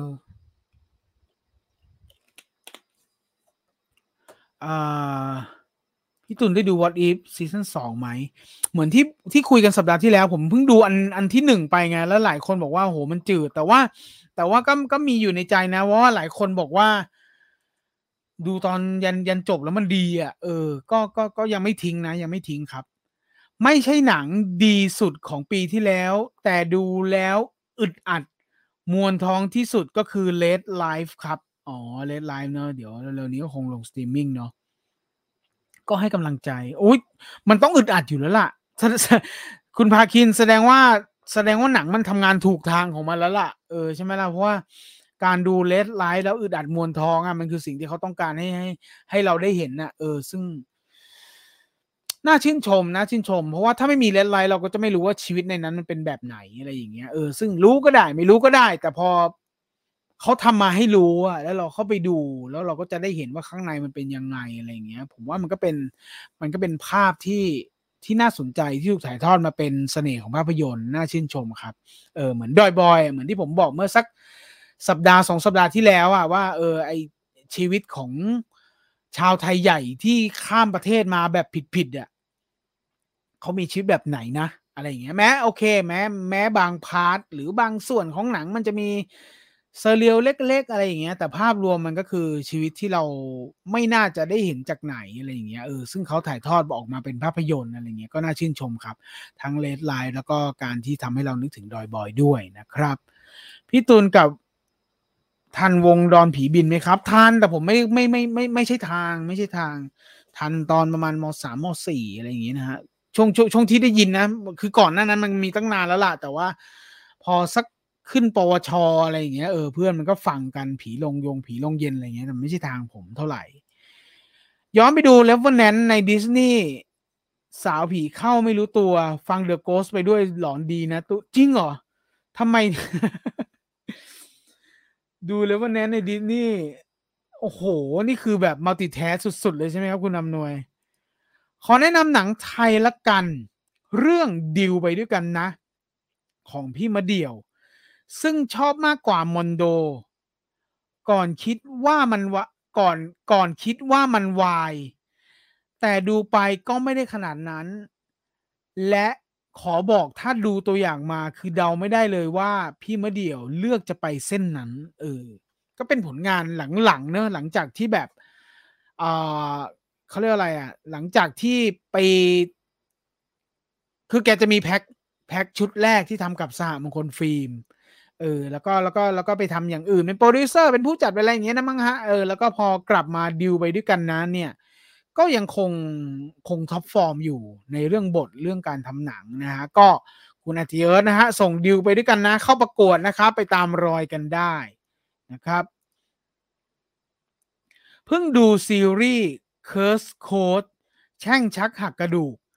เนื้อเรื่องแนวคิดพิธีกรรมน่าสนใจครับ อ่า น่าสนใจฮะ น่าสนใจ Curse Code แช่งชักหักกระดูกเนี่ยเห็นแล้วทางพรามนะฮะ ทางพรามแล้วก็คุณพรเทพเนี่ยก็ก็ก็คอนเฟิร์มมาว่าน่าสนใจนะครับ ดูแล้วด้วยนะฮะ ดูแล้วด้วย เพราะว่าใช้คำว่าเพิ่งดูซีรีส์ Curse Code มานะครับคุณพีทพัชระนะครับ คุณพีทพัชระก็ไปตามกันได้ไปตามกันได้นะครับ ทางพรามครับ จังหวะพูดถึงพี่มาเดี่ยวถ้าพี่จีนอยู่ต้องพาดพิงแล้วนะ มีข้อมูลหนังเคิร์สแลนด์แดนสาบไหมครับ ก็ก็ ก็น่าจะเดินทางไปเมืองนอกเมืองนาอยู่นะครับ แล้วก็เออเป็นผลงานกำกับของพี่ต้อยพานุอารีนะครับ แล้วก็รู้สึกว่า คุณก้องฤทธิ์ดีเป็นโปรดิวเซอร์นะครับภายใต้การดูแลของเนรมิตรหนังฟิล์มนะเออก็ไปไปไปขนานกันเหมือนตอน 4 Kings นะครับ 4 Kings เป็นหนังใหญ่ทำเงิน เราก็มี Doi Boy นะครับหนังรางวัลที่ไปล่าต่างประเทศให้ด้วยนะครับ ปีนี้ก็อย่างที่บอกนะก็มีตาคลี Genesis ในเวลาเดียวกันก็มี Cursed Land แดนสาปด้วยนะครับ ก็เป็นเรื่องราวเห็นเขาเขียนในในข้อมูลว่าเป็น หนังแนวผีมุสลิมอะไรอย่างนี้ไหมเป็นเป็นความลี้ลับของมุสลิมนะครับ แล้วก็เป็นเรื่องราวของทางภาคใต้นะครับ แล้วก็เป็นการแสดงของคุณอนันดานะครับ เราเราไม่ต้อง ไม่ต้องการันตีฝีมือและเออเราเราไว้ใจได้การแสดงคุณอนันดานะครับ แล้วก็อีกคนก็คือน้องเจนนิสนะครับ น้องเจนนิสเนี่ยหลายคนก็ดูผลงานน้องเนี่ยก็จะทราบดีว่า ทางฝั่งของงานแสดงของน้องเนี่ยก็บียอนใช่ย่อยนะสำหรับงานที่ผ่านมาโดยเฉพาะแวร์วีบีลองด้วยนะครับ งานนี้นะครับก็ยอดฝีมือมาเจอกันนะครับ ทั้งน้องเจนนิส ทั้งคุณอนันดาก็ถือว่าน่าสนใจและน่าติดตามครับผมเออคุณชอลโคม พูดถึงดอนผีบินคิดถึงพวกพี่จีนกับลุงต่อเลย เสียดายเมื่อวานไม่ได้จัดรายการไม่งั้นขยี้กันเละอ๋อ ห่วงครับในมอนโด บทจะพล่องกระแพร่งมากครับ อ่า ว่ากันไปว่ากันไปนะครับ พี่จีนทิ้งงานแบบนี้นะเอาพี่ต่อมาแทน โอ้ยแกพักก่อนนะครับพรุ่งนี้เดี๋ยวพี่ต่อมันจัดเต็มเหมือนเดิมนะครับ ในรายการวันเสาร์โอ้ยสมัยก่อนไม่อยากจะพูด เวลาคนขอเพลงแล้วนะจีนจะร้องแกจะบอกผมไม่เกี่ยวนะ ให้พี่ตุลไปเคลียร์ไปสงสารคลิปมันปิวอะ มันเสียดายไม่ใช่หรอกคลิปมันปิวอะ แล้วมันปิวทั้งคลิปไงมันจะปิวแค่ตอนเล่นดนตรีก็ไม่ได้ใช่ป่ะ มันก็หายไปหมดเลย แต่บอกแล้วว่า ประวัติศาสตร์การทำช่องสกู๊ปวิวไฟเดอร์เนี่ย ไม่มีอะไรเลวร้ายเท่าอี Skyscraper แล้วล่ะ อี The Rock โดดตึกอะ่ะ เออ กูไม่เข้าใจ กูไม่เคลียร์เลยเออ บ้าบอมากเลย เออ ใบปิด The Rock โดดตึก แล้วมันแบน แบนช่องเลยนะคุณผู้ชม ใครที่เพิ่งมาฟังตอนแรกเนี่ย ผมจะบ่นไปเรื่อยๆ ตลอดชีวิตการทำงานนะครับ เรื่องไอ้ Skyscraper เนี่ยเออแล้วช่องปลิว เพราะ เพราะใบปิดใบเดียวเนี่ย ไม่เข้าใจเลยไม่เข้าใจชีวิตมากๆ เคยไปเที่ยวตาคลี บ้านเพื่อนมันมีมนขลังจริง ๆ นะ ครับ เหมือนหลุดไปอีกโลกหนึ่งยังไงไม่รู้บอกไม่ถูก เออ ผมว่าคุณมะเดี่ยวคง research มาแล้วล่ะ เออว่าสิ่งนี้มันน่าสนใจ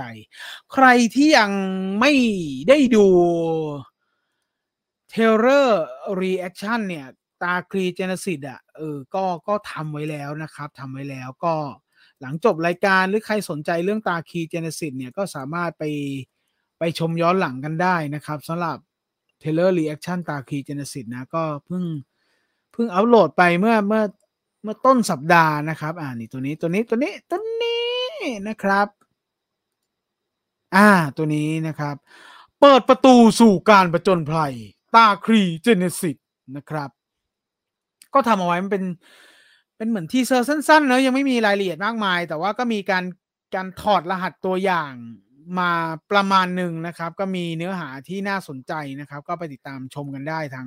ช่อง Major Group นะนะครับ เรื่องราวของตาคลี Genesis นะครับ คุณ Mr. Mon บอกว่ามาแนะนำซีรีส์ Foundation สถาบันสถาปนาทาง Apple Plus มี season 2 แล้ว แนวปรัชญาไซไฟเกี่ยวกับนักคณิตที่คำนวณการล่มสลายของจักรวรรดิเลยต้องวางแผน ไปตั้งสถาบันการสถาปนาเพื่อรับมือและการฟื้นฟูการล่มสลายนั้น อืมนี่เนื้อเรื่องทางจะละเอียดเนาะเออแสดงว่าทำการบ้านมาดีนะครับ ก็คุณ Mr. Mon นะฮะ ส่ง ซีรีส์ Foundation เข้าประกวดนะครับ ทาง Apple Plus นะครับ ใครมีก็ขอเชิญจ้ะ บ้านพ่อผมคนตาครีครับ เออเป็นยังไงบ้างฮะตาครี ผมก็เคยได้ยินนะ แต่ไม่รู้เลยว่ารายละเอียดเป็นอย่างไรนะครับ ผู้บริหารเนลมิดบอกตาครีจะเล่าถึง 3 ช่วงเวลาใช่ครับ แล้วในตัวอย่าง ก็มีไอเทมลูกกลมๆเหมือนซีรีส์เรื่อง Dark คิดว่าถ้ากลัวโดน spoil ก็อย่าไปดู Dark นะครับ เดี๋ยวจะเดี๋ยวจะเคว้งเหมือนเคว้ง คุณพรพันธ์ไม่น่าซ้ำหรอก เออ คุณมะเดี่ยวเขาน่าจะไว้ลายตัวเองแหละ ไม่น่าจะไปซ้ำใครเขาหรอก ดู ดู Monarch อยู่เหมือนกันครับ เล่าช้าๆ เพลินมาก แต่พอใครจูโผล่มา แต่ละทีอย่าง peak เนาะใช่ไหม มันดีตรงที่ว่าอย่างเงี้ย มันดีตรงที่ว่า part คนมันไม่น่าเบื่อไงใช่ไหม part คนมันไม่เหมือนหนังตระกูล monster ที่แบบ part คนคืออีหยังวะเออ แต่ได้ยินว่าไอ Monarch เนี่ย part คนมันก็สนุกใช่ไหมผมว่ามันก็เลยเจ๋ง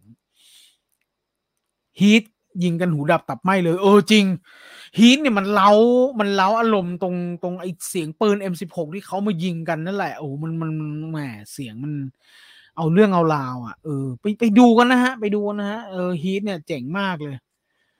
ผมลืมว่า ผมว่าจีลืมทำการบ้านหนัง underrated เลยเนียนติดทุลาโอ้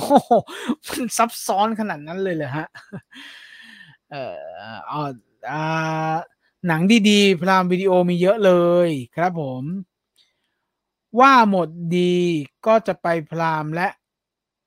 อ๋อ Disney Plus ใช่ไหม Disney Plus เนี่ยผมไม่ได้ดูเลยอะ จริง ๆ นะ ด้วยความสัตย์จริงอะ แต่ด้วยความที่มันจะต้องทำงานนะแล้วมันก็ต้องแบบแบกเอาไว้อะเออ ไม่ได้ดูเลยอะมันดูเพราะว่าแบบ ไปดู Disney Plus เพราะว่าแบบเออกูไม่ได้ดูเลย กูต้องดูสักหน่อยวะจ่ายไปเดือนตั้งเท่าไหร่ก็ไม่รู้แล้วอะเออหักไปเท่าไหร่แต่เดือนหัก auto ไปก็เออต้องขอดูสักหน่อยวะมันมันคือโหมดนั้นนะ Disney Plus อะ Disney Plus อย่าโกรธนะ ส่วนตัวหนัง underrated ให้ The Village ของ M. Night ครับ อ่า น้องเรด้านะฮะ น้องเรด้าจดไว้ Heat มีใน Disney Plus แล้วครับ เออนี่แหละ นี่แหละ น่าจะเป็นโหมดเนี้ยคุณพานุเกียรติ เป็นโหมดที่แบบ เออ แบบ Disney Plus อะดูอะไรดีวะ อะไรอย่างเงี้ยแล้วไถไปเจอ Heat ผมก็เลยกดดูเลยอะDeath's Game ใน Prime ก็สนุกดีครับ เออ Death's Game ผมดูไปตอนหนึ่งแล้ว ก็ก็ดีครับ เออ Death's Game เงื่อนไขดีเงื่อนไขดีอยู่ คุณคุณ Crimson นะฮะส่ง Death's Game เข้าประกวดเข้าประกวดนะครับ น้องน้อง น้องอ้าวลืมชื่อไงน้องน้อง Parasite อะ เออ น้องว้ายลืมชื่อธรรมดาจำชื่อน้องได้นะ ผมลืมชื่อพี่ตุลรู้จักนักพากย์การ์ตูนท่านหนึ่งไหมครับ ที่พากย์เซเลมูนโอ้โหส่วนใหญ่ต้องรู้จักหน้าครับ สวัสดีครับ ผมมาทันไหมครับ วันนี้กิจกรรมเยอะ สะกดดีๆ สุภวัต ถ้าถึงหนึ่งล้านซับเมื่อไหร่พี่ตุลจะไปสัมภาษณ์นักพากไม่ต้องถึงหนึ่งล้านก็ไปสัมภาษณ์ได้คุณทักษิณแต่เพียงว่ามันยังหาคอนเทนต์ไม่ได้ไงผมไปเจอเพื่อนคนหนึ่งด้วยที่เป็นนักพากอะ อืม แต่รู้ไอ้คืออะเดี๋ยวเดี๋ยวเดี๋ยวเดี๋ยวเดี๋ยวได้เจอตัวเขาเดี๋ยวค่อยว่ากัน Yu Yu Yu Yu Hakusho แนะนำซีรีส์อนิเมะอ่า คุณเชลโคมส่ง Scott Pilgrim Takes Off เข้าประกวดนะครับ สนุกบ้าบอ beyond เกินหนังต้นฉบับอ่าจัดไปครับผม โอเค ผมทิ้งโจทย์เดิมไว้นะครับ ใครที่เพิ่งเข้ามานะ เวลานี้เนี่ยผมทิ้งโจทย์เดิมเอาไว้ว่า ช่วยแนะนำหนังสตรีมมิ่งหน่อยนะครับเรื่องที่คุณดูแบบนึกไวๆตอนนี้ไม่ต้องดีที่สุดไม่ต้องไปเค้นไปคัดสรรไปทำตารางหรือว่าไปจด หรือว่าต้องไปโหนั่งไล่ดูนะ นึกแบบเร็วๆตอนเนี้ย เออ เรามาแนะนำกันหน่อยว่าซีรีส์สตรีมมิ่งเออไม่ต้องซีรีส์หนังหรือซีรีส์ที่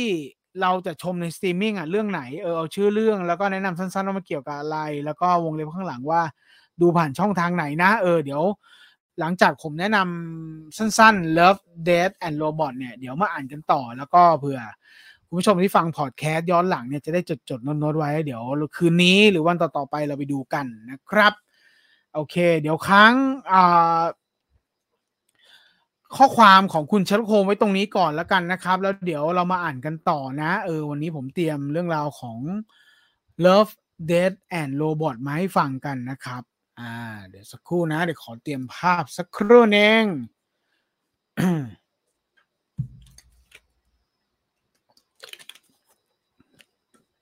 Love Death and Robot นะครับ นี่เรื่องนี้ ไอตัวใบปิดนี่มันก็ไม่ค่อยจะแบบ มันก็ได้นะคอนเซ็ปต์มันก็ได้นะมันก็ประมาณหนึ่งนี่นะฮะ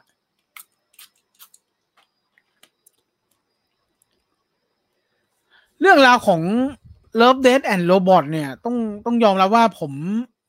ผมไปดูตามคำแนะนำของหลาย ๆ คนนะครับ ว่าเออมันคือเรื่องราวที่มัน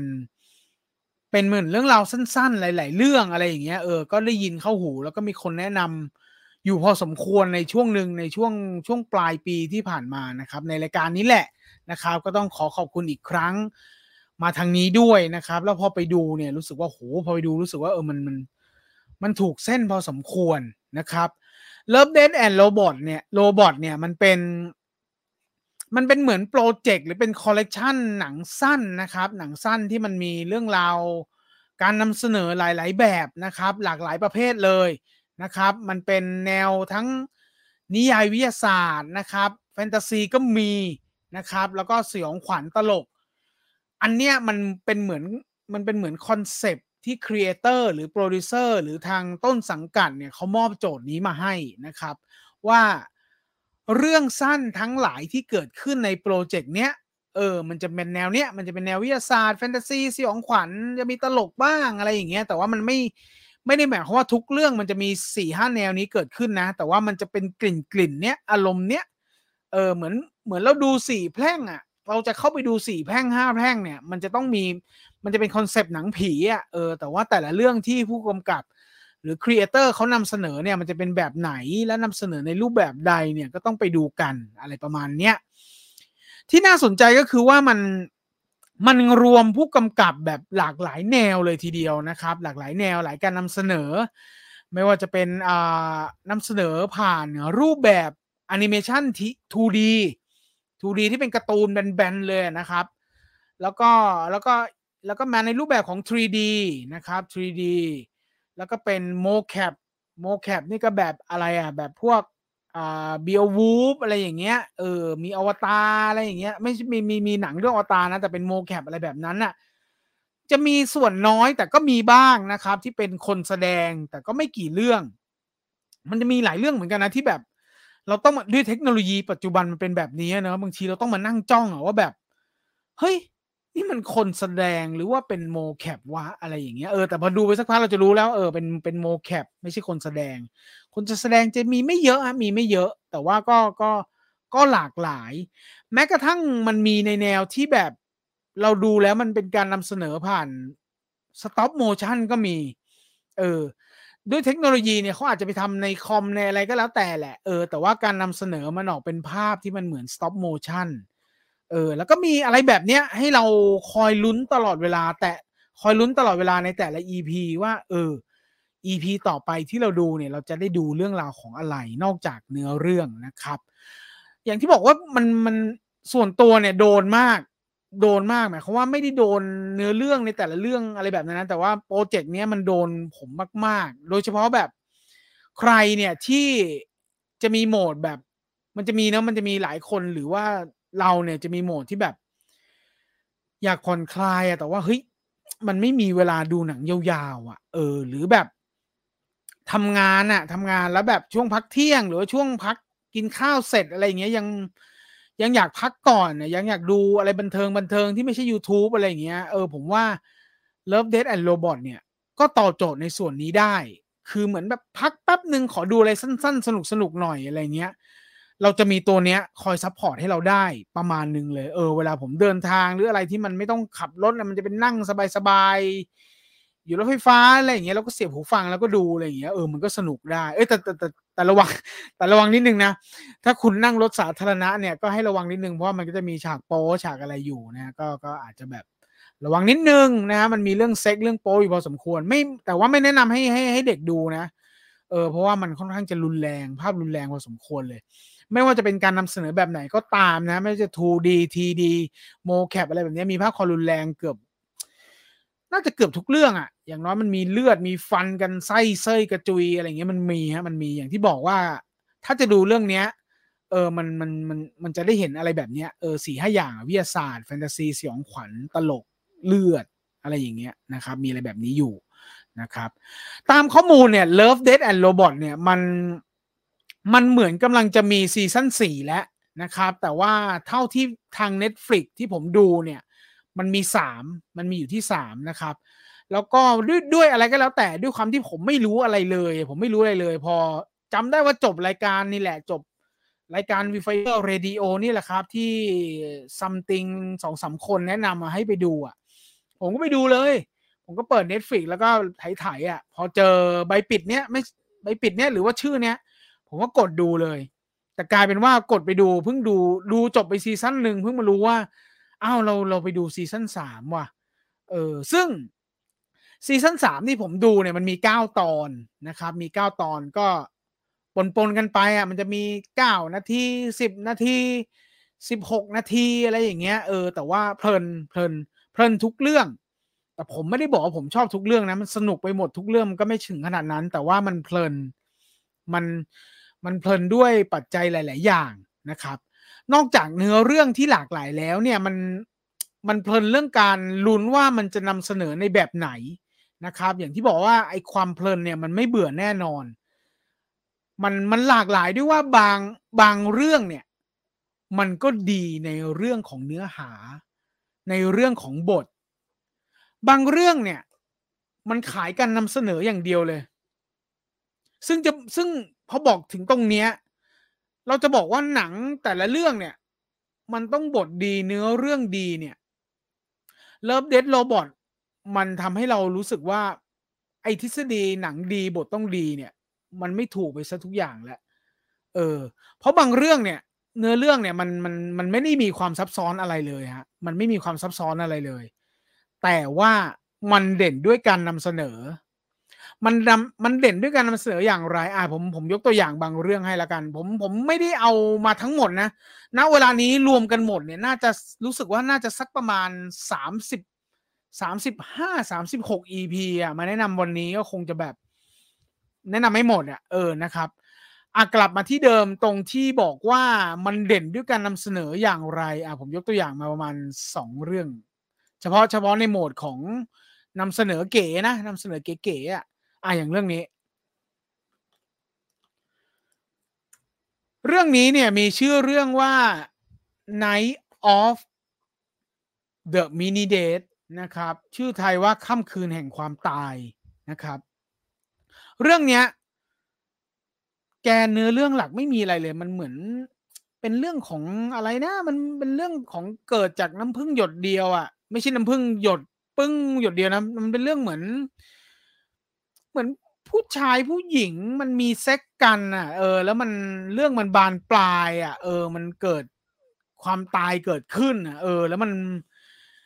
มันมีซอมบี้เกิดขึ้นแล้วมันขยายไปเรื่อยๆอารมณ์เหมือน Walking Dead อะไรอย่างเงี้ยครับ แต่ว่าแล้วมันก็ไม่มีอะไรมันก็ขยายไปเรื่อยๆขยายจำนวน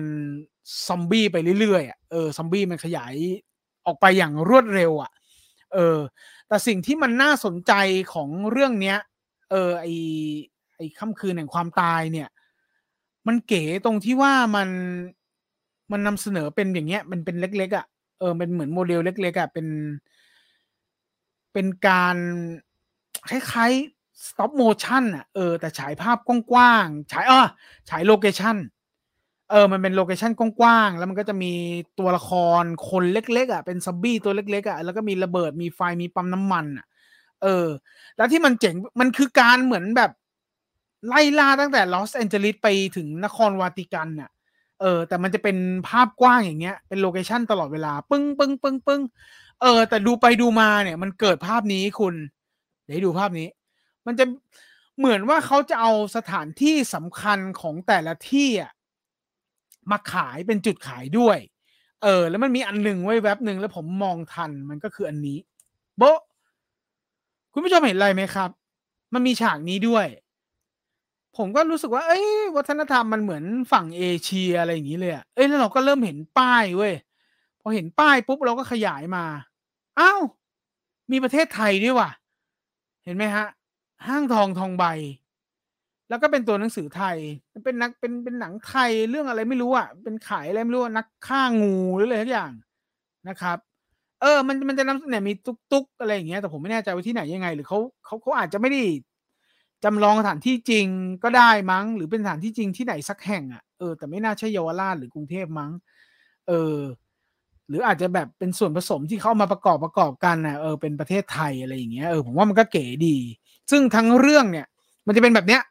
มันเป็นสถานการณ์ที่ซอมบี้เนี่ยมันขยายไปเรื่อยๆ มันเผา มันทำลายเมือง มันนู่นนี่นั่น แล้วมันก็จะผ่านสถานที่สำคัญในแต่ละที่อะ เออ ซึ่งก็พอจะแอบเห็นประเทศไทยนะครับ เออใครใครที่อยากดูเนี่ย เออก็ไป ไปไปไปดูตอนนี้ก่อนก็ได้เออถ้าสมมติว่าสนใจตอนนี้ก็ไปดูก็ได้มันอยู่ในซีซั่นสามอะเอออยู่ในซีซั่นสามตอนชื่อว่า Night of Mini Date นะครับค่ำคืนแห่งความตายเออผมว่า อันเนี้ย high concept เนื้อเรื่องไม่มีอะไรเลยเนื้อเรื่องก็ซอมซอมบี้อะซอมบี้ไปเรื่อยๆ ซอมบี้ไปเรื่อยแล้วก็จนจนจนซอมบี้แม่งเต็มไปหมดเลยอะไรเงี้ยเออก็น่าสนใจน่าสนใจ อีกอันหนึ่งที่เป็นบอกว่าเนื้อเรื่องไม่ได้ ไม่ได้มีบทแบบหวือหวาแบบโหอะไรอย่างเงี้ยมากเนี่ยเออแล้วมันเป็น concept ที่น่าสนใจอีกอันหนึ่งก็คือ อันนี้อันนี้นี้ ผมว่ารูปเนี้ยเออไม่รูปนี้หรือว่า character นี้ผมว่าคุณผมว่าคุ้นจังเลย ผมผมคุ้นเห็นมาเยอะมากเลยแล้วก็เพิ่งมาเห็นว่าอ๋อมันคือ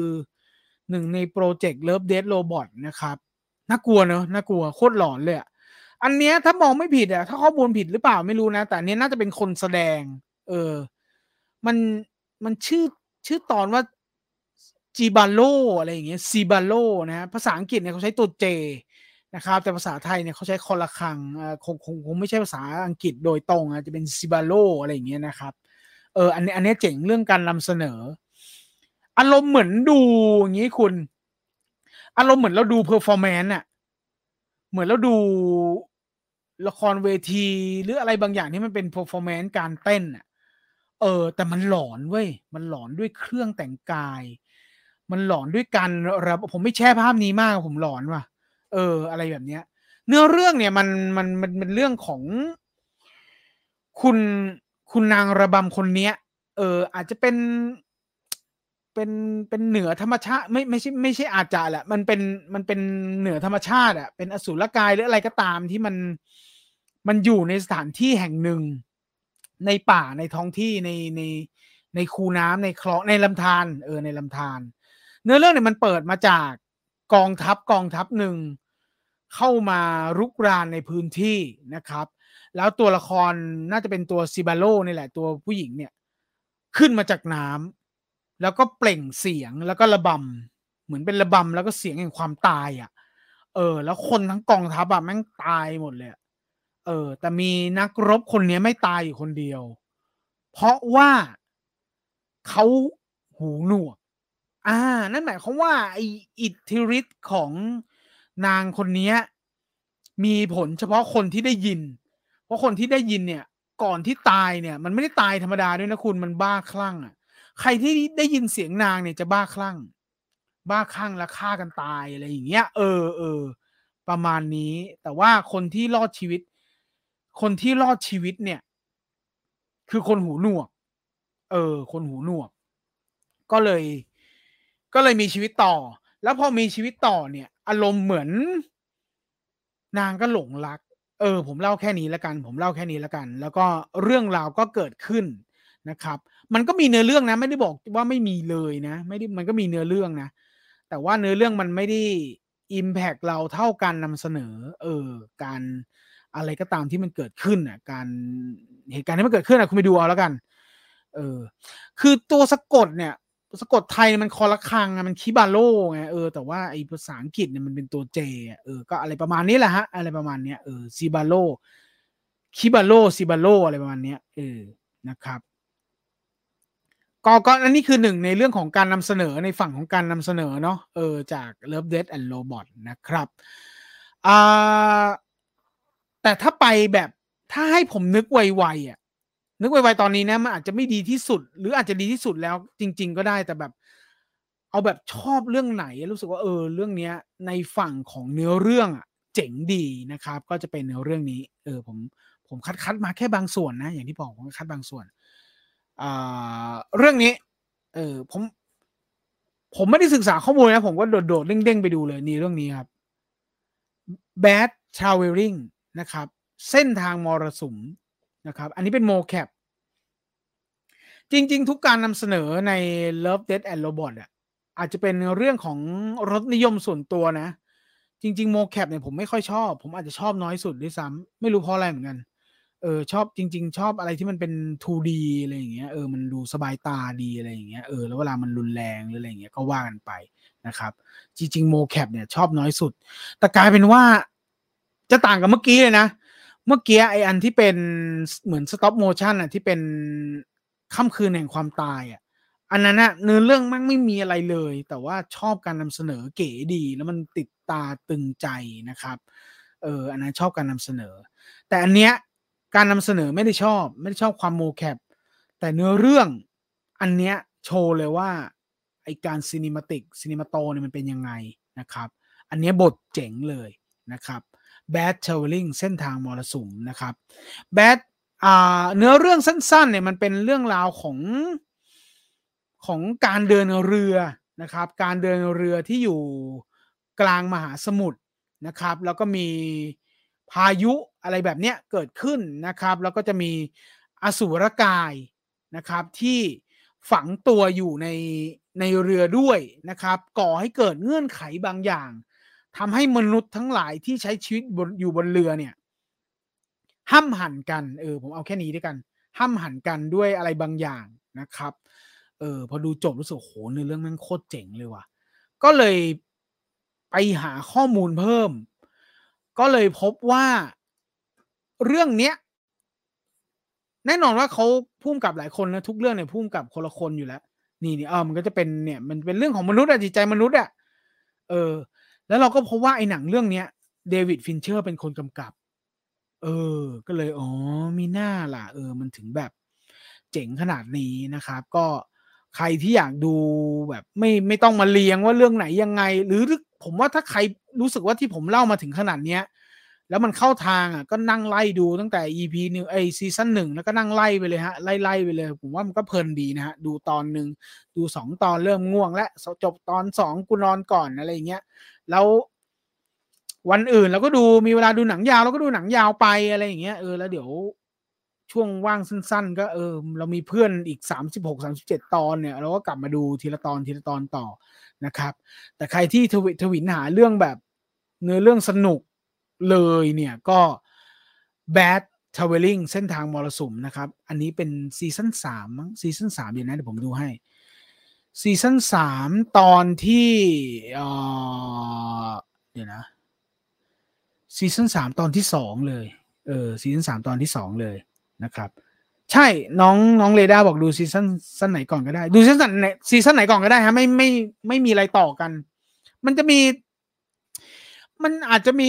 โยงนิดๆแต่แต่ไม่ได้เป็นสาระสำคัญนะมันจะมีโยงนิดก็คือไอตัวตัวหลักนะตามตามชื่อที่ตรง concept สุดก็จะเป็นอีตัวเรื่อง Three Robot ใช่ไหมเออจะเป็นตัวละครหลักที่จริง ๆ ก็ไม่ได้ไม่ได้เกี่ยวข้องกับเนื้อเรื่องสักเท่าไหร่นะฮะเออมันมีทั้งซีซั่นหนึ่งซีซั่นสามมันจะมีไอตัวละครเนี้ยเออ EP หนึ่งทุกซีซั่นมั้ง เออ มันจะมีไอ้สามตัวละครเนี้ยจะเป็นไอ้หุ่นยนต์สามตัวเนี่ย เออ มันจะมีเหมือน จะบอกเนื้อเรื่องหลักก็ไม่เชิงนะ แต่ว่าถ้าเห็นอีหุ่นสามตัวเนี้ย เราก็จะเห็นโลก โลก dystopia เออ เออ ก็คือแนวหนังนอกจากวิทยาศาสตร์สยองขวัญฉากรุนแรงตลกบ้างนิดหน่อยอะไรเงี้ยมันจะเป็นเรื่องราวของโลก dystopia ด้วย เออ โลกที่แบบ เหมือนจะไม่มีมนุษย์แล้วเหลือแต่หุ่นยนต์อะไรอย่างเงี้ยเออมันก็จะมีไอหุ่นยนต์สามตัวเนี้ยเปิดซีซั่นนะครับเออนะถ้าถ้าถ้าดูไม่ผิดนะมันจะเปิด EP หนึ่งจะเป็นไอหุ่นสามตัวเนี้ยก็จะไล่ศึกษาว่าเออมนุษย์แม่งไปไหนหมดว่ามนุษย์ตายหมดแล้ว มนุษย์โดนอะไรวะมนุษย์ไปโดนชะตากรรมอะไรมา เหลือแต่ศพเละๆหลือแต่กระดูกหรืออะไรอย่างเงี้ยเออมนุษย์มันคืออะไรวะ มนุษย์มันคือ สิ่งมีชีวิตที่เดินมาแล้วมันหุ้มอะไรอยู่ข้างในก็ไม่รู้อะไรเงี้ย หุ่นยนต์ก็จะคุยกันว่าทำไมต้องกินด้วยวะ กินกินเข้าไปในปาก มันจะไม่ใช่คำว่าในปาก มนุษย์จะเติมพลังด้วยการหยิบสิ่งของเข้าไปในส่วนที่เป็นอวัยวะที่เป็นซี่ๆคล้ายก้อนหินบดเข้าไปข้างในอะไรเงี้ยมันก็ตั้งคำถามว่าแล้วทำไมมึงไม่ยัดเข้าไปข้างในไปเลยวะอะไรเงี้ยมันจะเป็นโลก dystopia ที่ เปิด EP หนึ่งของแต่ละซีซั่นมันจะมีไอหุ่นสามตัวเนี้ยเออเกิดขึ้นนะครับ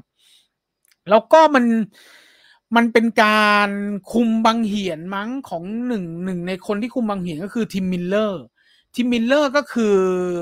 ผู้กำกับ Deadpoolนะครับ Tim Miller เนี่ยเป็นอยู่ในตำแหน่ง Executive Producer แล้วก็เป็น Creator ด้วยนะครับ Tim Miller กำกับอยู่สามเรื่องฮะ Tim Miller กำกับอยู่สามเรื่องเดี๋ยวผมเอามาให้ดูนะครับ แต่แต่อันนี้ตรงไปตรงมานะฮะ เรื่องที่ Tim Miller กำกับทั้งสามเรื่องเนี่ยแกกำกับมันมีสามซีซั่นนะตอนเนี้ย Tim Miller กำกับสามเรื่องเรื่องละซีซั่นนะครับ มันมีเรื่องที่หนึ่งเรื่องที่หนึ่งที่ Tim Miller กำกับเนี่ยเออคือเรื่องนี้ไอเอดอันนี้ก็คนแสดงนะครับไอเอดเนี่ยมันเป็นเรื่องของอสามีภรรยาหรือแฟนกันนี่แหละอยู่ในอพาร์ตเมนต์ แล้ววันหนึ่งเปิดตู้เย็นมาช่อง freeze อะเออมันก็เกิดยุคน้ำแข็งแล้วก็มีพัฒนาการไปเรื่อยๆอะไรอย่างเงี้ยเอออันนี้คือ อันนี้คือหนังของ Tim Miller ในซีซั่นที่หนึ่งนะครับ แล้วก็อีกเรื่องหนึ่งเนี่ย มันก็จะเป็นเรื่องของผมหาไม่เจอ ถ้าหาไม่เจอผมจะข้ามไปเลยนะอ๋ออ๋ออีกนี่นี่นี่ซีซั่นสองเนี่ย Tim Miller ก็จะกำกับเรื่องนี้นะครับเอ่อเรื่อง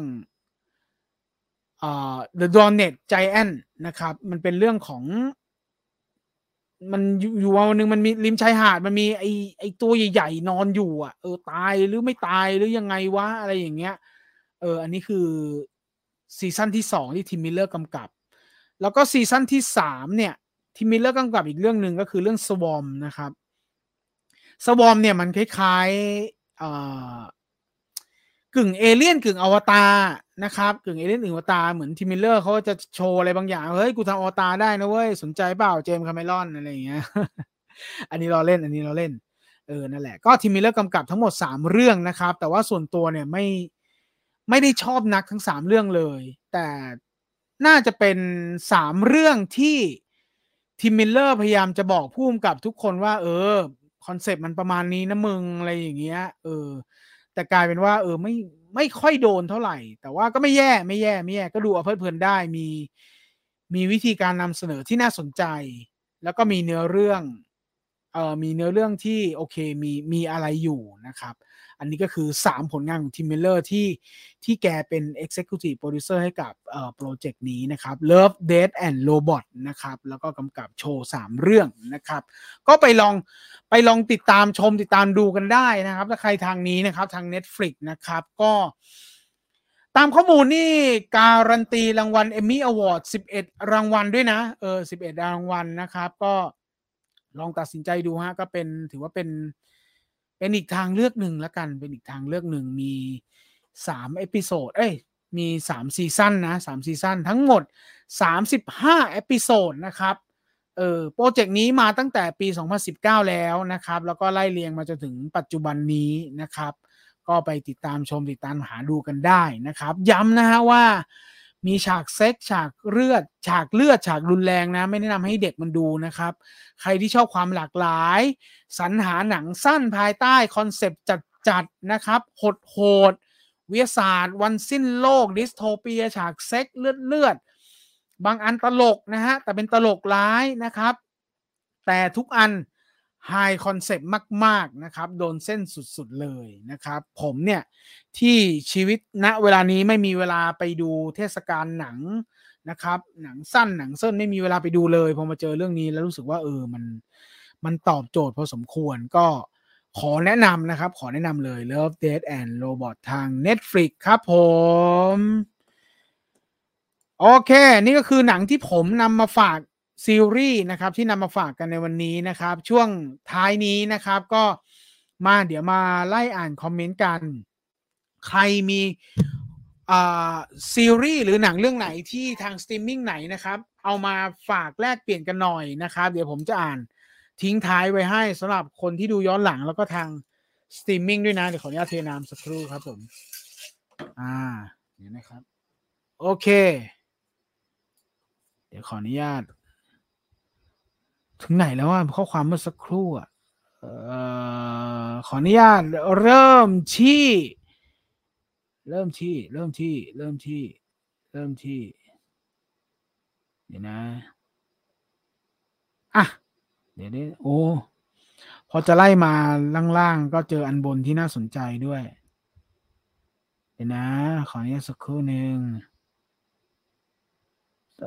สิ่งที่ต้องยอมรับคือการแสดงและได้สุดยอดสุดอ่าผมเริ่มจากอันนี้แล้วกันจากเนี่ยนะครับ ขออนุญาตเทน้ำสักครู่ครับ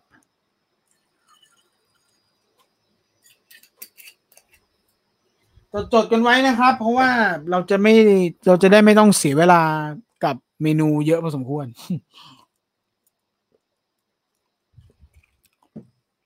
แล้วผมไปดู preview ของ preview ในในนี้แหละในในเมนูของ Netflix อะ Love Death and Robots อะโอ้แต่ละอันนี้ภาพที่ preview น่าสนใจมากเลย ต่อให้หนังของมะเดี่ยวจะออกมายังไง แต่สิ่งที่ต้องยอมรับก็คือการแสดงของนักแสดงจะสุดยอดเสมอ โดยเฉพาะนักแสดงหน้าใหม่ ไม่มีใครแสดงขี้ริ้วขี้เหร่เลย ถ้าเป็นนักแสดงมืออาชีพแทบจะเรียกว่าผลงาน masterpiece เลยก็ว่าได้นะครับ สวัสดีครับเพิ่งมาคุยอะไรกันเหรอนะครับ ก็สักครู่ก็เริ่มเล่น robot นะครับ แล้วก็ถ้าใครมีหนังเรื่องไหนซีรีส์เรื่องไหนที่ดูทางสตรีมมิ่งก็แนะนำมาหน่อยนะครับ เดี๋ยวจะได้จดจดกันแล้วก็ไปตามดูนะครับ จะได้ไม่ต้องเสียเวลาทางเมนูเยอะแยะ เพิ่งดู Analog Squad แค่ scene แรกที่โรงพยาบาลก็เอาตายเลย โอ้โห ในเรื่องตายก่อนนั้นนะคุณอสูรยักษ์เออแต่ผมไม่ผมไม่ลองนะ แต่ผมให้เป็นซีรีส์แห่งปีเลยแหละ เพราะมันดีมากจริง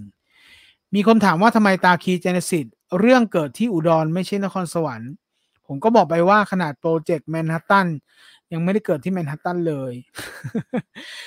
เออ สุดท้ายก็ต้องไปดูในหนังแหละ เออเดี๋ยวมันก็คงมีอะไรบอกแหละผมว่านะ ไม่ไม่มันมันมันเป็นเรื่องของนี่ไม่ใช่เหรอกองบินน่ะใช่ไหมล่ะกองบิน ใช่ไหมถ้าถ้าดูไม่ผิดนะ อันนี้คุยข้อความกันนะ มันเป็นกองบินที่ทางต่างประเทศเขามาตั้งกองทัพอยู่ด้วยนี่ใช่ไหมล่ะเพราะนครสวรรค์เขามีนครสวรรค์เขามีกองบินนี่เออถ้าผมท่องมาไม่ผิดนะใช่ไหมล่ะ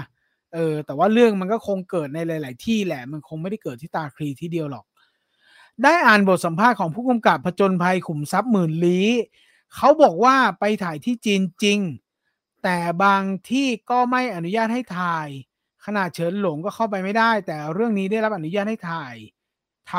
ำแต่แค่แป๊บเดียวอะไรอย่างนี้นะครับ เอ้ยเขาไปถ่ายที่จีนจริงครับ เออผม ในส่วนนี้ผมผมยืนยันได้ เออ เพราะว่าก็มีรุ่นพี่รุ่นพี่ทำอยู่นะครับ เออเขาเขาก็ไปจริงนะไปประเทศจีนจริง แต่เนื้อเรื่องนู่นนี่นั่นก็ว่ากันไป slow burn สุดมากแหวะมากเออแอบได้ยินอยู่เดอะติง slow burn Rick and Morty ครับเจ็ดซีซั่นนะครับ คุณสรายุทธ์ส่งเข้าประกวดจ้า Zima Blue ครับ ตาตรึงนะครับ ทาง Prime ใช่ไหมทางไหนคุณสุภวัตแนะนำหนังเรื่อง RRR มิตรภาพลูกผู้ชาย ทั้งมันทั้งซึ้งมาก ดูกับครอบครัวในช่วงปีใหม่ ใครยังไม่ดูแนะนำมาก ซีรีส์แนะนำเรื่อง Dark เป็นแนวครอบครัวเหมือนกัน แต่ไม่แนะนำให้ดูกับครอบครัว ฮิตที่พูดนี่คือหนังหรือซีรีส์ขออ๋อฮิตหนังเก่าเลยครับ หนังโรเบิร์ตเดนเนโรอ่าพบอัลปาชิโนนะครับฮิตปีหนึ่งเก้ากว่าเลยฮะเดี๋ยวนะฮะฮีทหนึ่งเก้าแปดห้าครับเดี๋ยวผมเปิดดูนะฮีทฮีทเนี่ยไม่ดูไม่ได้จริงๆเออนะ เอานี่ครับฮีทเรื่องนี้ดิสนีย์ใช่ไหมเมื่อสักครู่ใครบอกว่าดิสนีย์นี่ครับเรื่องนี้ครับ โอ้ดีจริงๆหนังเก่า หนังเก่ายังเก่าแต่ยังคงคุณยังทรงคุณค่าอยู่ฮะยังทรงคุณค่าอยู่ แล้วก็ได้รับขนานนามว่า ฉากปล้นธนาคารฉากนั้นน่ะแทบจะเป็นปล้น original เป็นแม่แบบ ให้กับหนังปล้น ฉากปล้นหลาย ๆ เรื่องในปัจจุบันในยุคถัดๆมาเลยทีเดียว ฉากนั้นจะเป็นอย่างไรบรรยากาศเป็นแบบไหนนะฮะไปดูได้นะครับกับ Heat นะครับหนึ่งเก้าปีหนึ่งเก้าเก้าห้านะครับ ทางดิสนีย์มั้งนะฮะถ้าจำไม่ผิดทางดิสนีย์ครับ คุณสิริโชตขอเชิญเลยฮะไม่ไม่เชยกาลเวลาทำอะไรหนังเรื่องนี้ไม่ได้นะครับ กาลเวลาทำอะไรหนังเรื่องนี้ไม่ได้ ถ้าจิตแข็งพอลอง American Horror Story ครับ อืมอันนี้ของจริงฮะ อันนี้ของจริงคุณอบอย ชอบชื่อไทยเรื่องนี้มากกลไกหัวใจดับศูนย์ ชื่อโคตรโดน Love Death ตอน The Tall Glass สำหรับหนู น่ากลัวมาก ลองคิดดูถ้าในชีวิตจริง รถเราน้ำมันหมดกลางทาง หรือลงรถ ป้ายแล้วตรงนั้นมันเป็นป่ากกสูงสูงแล้วตัวอะไรไม่รู้วิ่งอยู่นั้น มันน่าจะน่ากลัวขนาดไหนโอ้ยเอาจริงน้องเรด้าน่ากลัวทุกเกือบทุกอันเลยอะที่มันใกล้กับเราอะนะที่มันใกล้ความจริงกับเราน่ากลัวหมดเลยเออที่มันไม่ใช่แบบไอ้พวก dystopia หรืออวกาศอะไรอย่างเงี้ยโอ้ยหลายหลายอันนี้เอาเรื่องอยู่นะ ต่อดูซีรีส์ Black Mirror เลยครับพี่ตูน เป็นจบในตอนเหมือนกัน เออแบงค์มิลเลอร์เนี่ยผมว่าผมต้องดูให้ได้แล้วล่ะคุณเชลโคม ผมผม ผมทดไว้นานมากแล้ว เออ อันนี้ต้องดูอย่างจริงจังแล้วล่ะ ซีรีส์ The Connect มีหกตอนของ Disney Plus เป็นเรื่องเกี่ยวกับที่เอาคนไปทดลอง มันดูคล้าย X-Men ตัวละครหลักมีสัมผัสพิเศษ เหมือนจะไปเชื่อมโยงเกี่ยวกับฆาตกรรม เอาศพไปตั้งเป็นหุ่นโชว์ให้ผู้คนได้เห็นสนุกดี คุณติติส่งซีรีส์ The Connect เข้าประกวดนะครับ มี 6 ตอนเอง เออดิสนีย์พัทด้วยนะครับ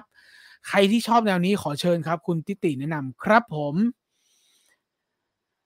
คุณตัสแนะนำ Dead Game ครับ ซีรีส์เกาหลีในพรามอเมซอนครับ ชอบพอๆกับเด